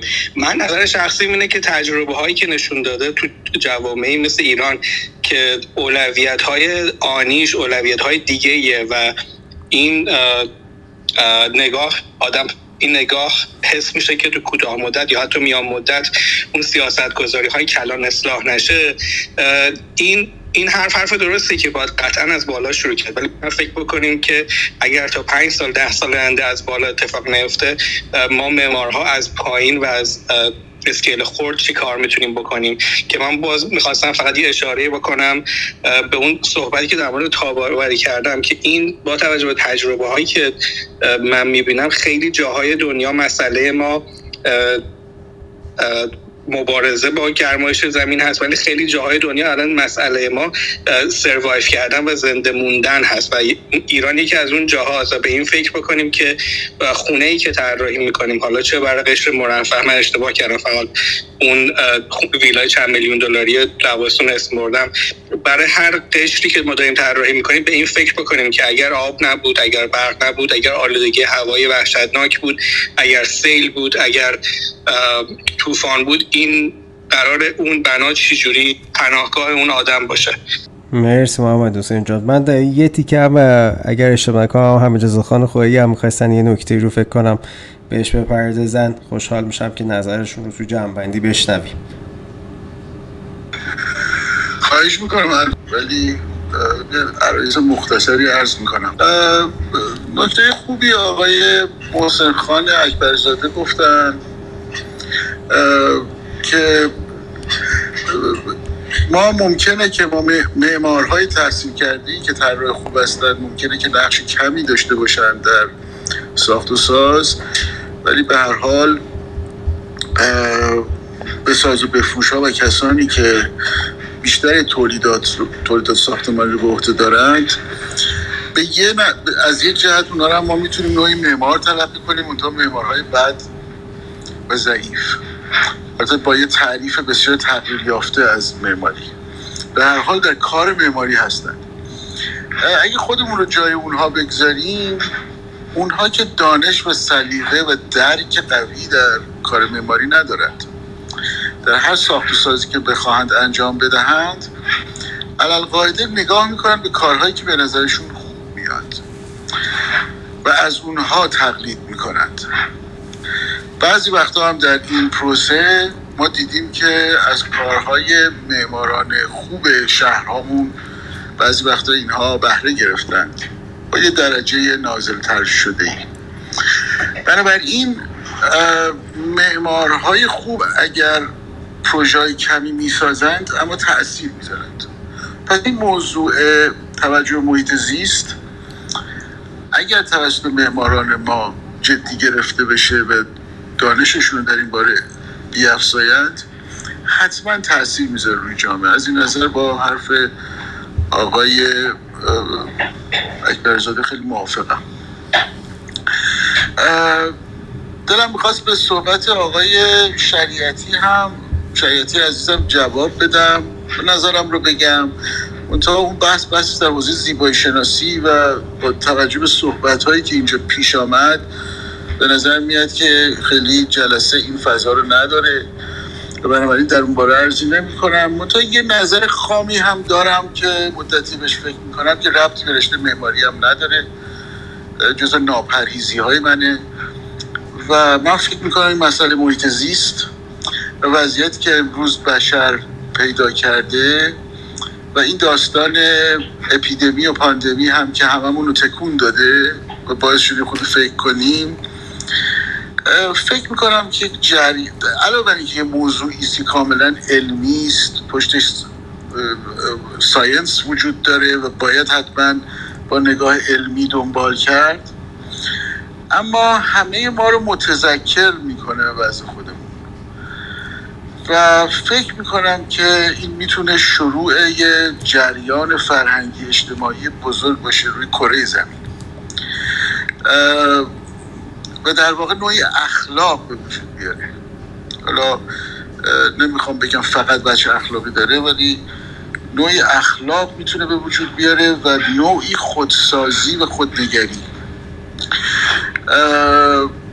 اگر یه دوره هایی از تاریخ مسئله مردم به لحاظ فکری بخش زیادی از مردم دین بوده و اگر در قرن بیستم ایدئولوژی ها موضوعات اصلی بودند و حتی دین ها هم به ایدئولوژی بدل شدند خیلی اوقات به نظر من این موضوع موضوعی است که از ایدئولوژی رهاست و نسبت عجیبی نسبت خاصی بین ما و دنیا ایجاد می‌کنه و اتفاقا چیزی است که چون مسئله هم است می‌تونه این جریان و این همفکری جنبشی رو ایجاد کنه جریان اشتباه کنه به وجود بیاره که دیگه تفاوت ها از میان خارج میشه و مردم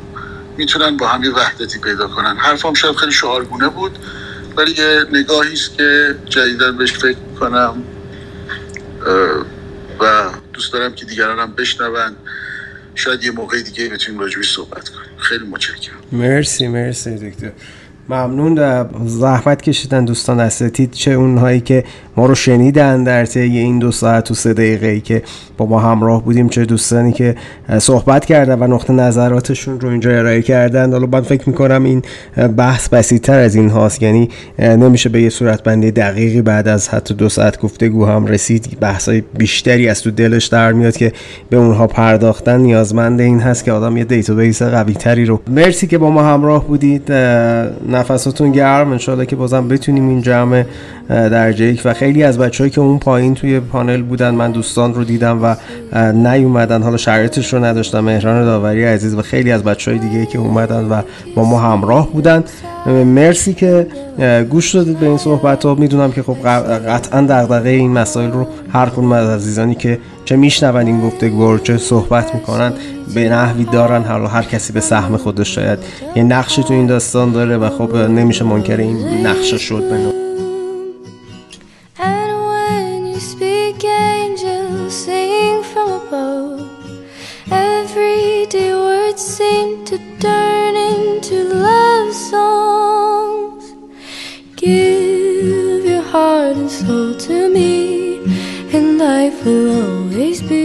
خب رفقا اون چیزی که بهش گوش دادید اپیزود 35 از پادکست آرگپ در مرداد 1400 ضبط شده و با حضور دوستان و اساتیدم من دیگه با لقب دکتر مهندس خطاب نمی کنم فقط خیلی خلاصه. خانم نوه توکلی مهر خانم بیتا برنا جناب حمید رضای خویی جناب محسن اکبرزاده جناب آرش مظفری جناب محمد خاوریان جناب همایون سیریزی جناب محسن نتنج و جناب محمد حسین عبوسی از دوستانی بودند که به همراه من یعنی نوید طاهری این گفتگو رو در بستر کلاب هاوس انجام دادیم و من اینجا در قالب پادکست دارم خدمتتون در آرگپ بازنشرش می‌کنم. امیدوارم لذت ببرید این گفتگو. مقدمه ای خواهد بود بر سلسله گفتگوهایی در حوزه جغرافیا و ارتباطش با معماری. در پناه حق باشید ضمنا اگر این برنامه رو دوست دارید ادامه پیدا بکنه تاکید می‌کنم برای همیشه رایگان خواهد بود. ولی به دوستاتون معرفی بکنید. نظری کامنتی چیزی هم داشتید از هر پلتفرمی که دارید به این اپیزود گوش می‌دید همونجا کامنتتون رو برای من بگذارید. ما و بچه های تیم آرک گپ اینها رو بررسی می‌کنیم و سعی می‌کنیم که کیفیت کارمون رو هر روز بالاتر از دیروز ببریم. مرسی که با ما همراه بودید تا اینجا. وقت بر همه شما. خوش.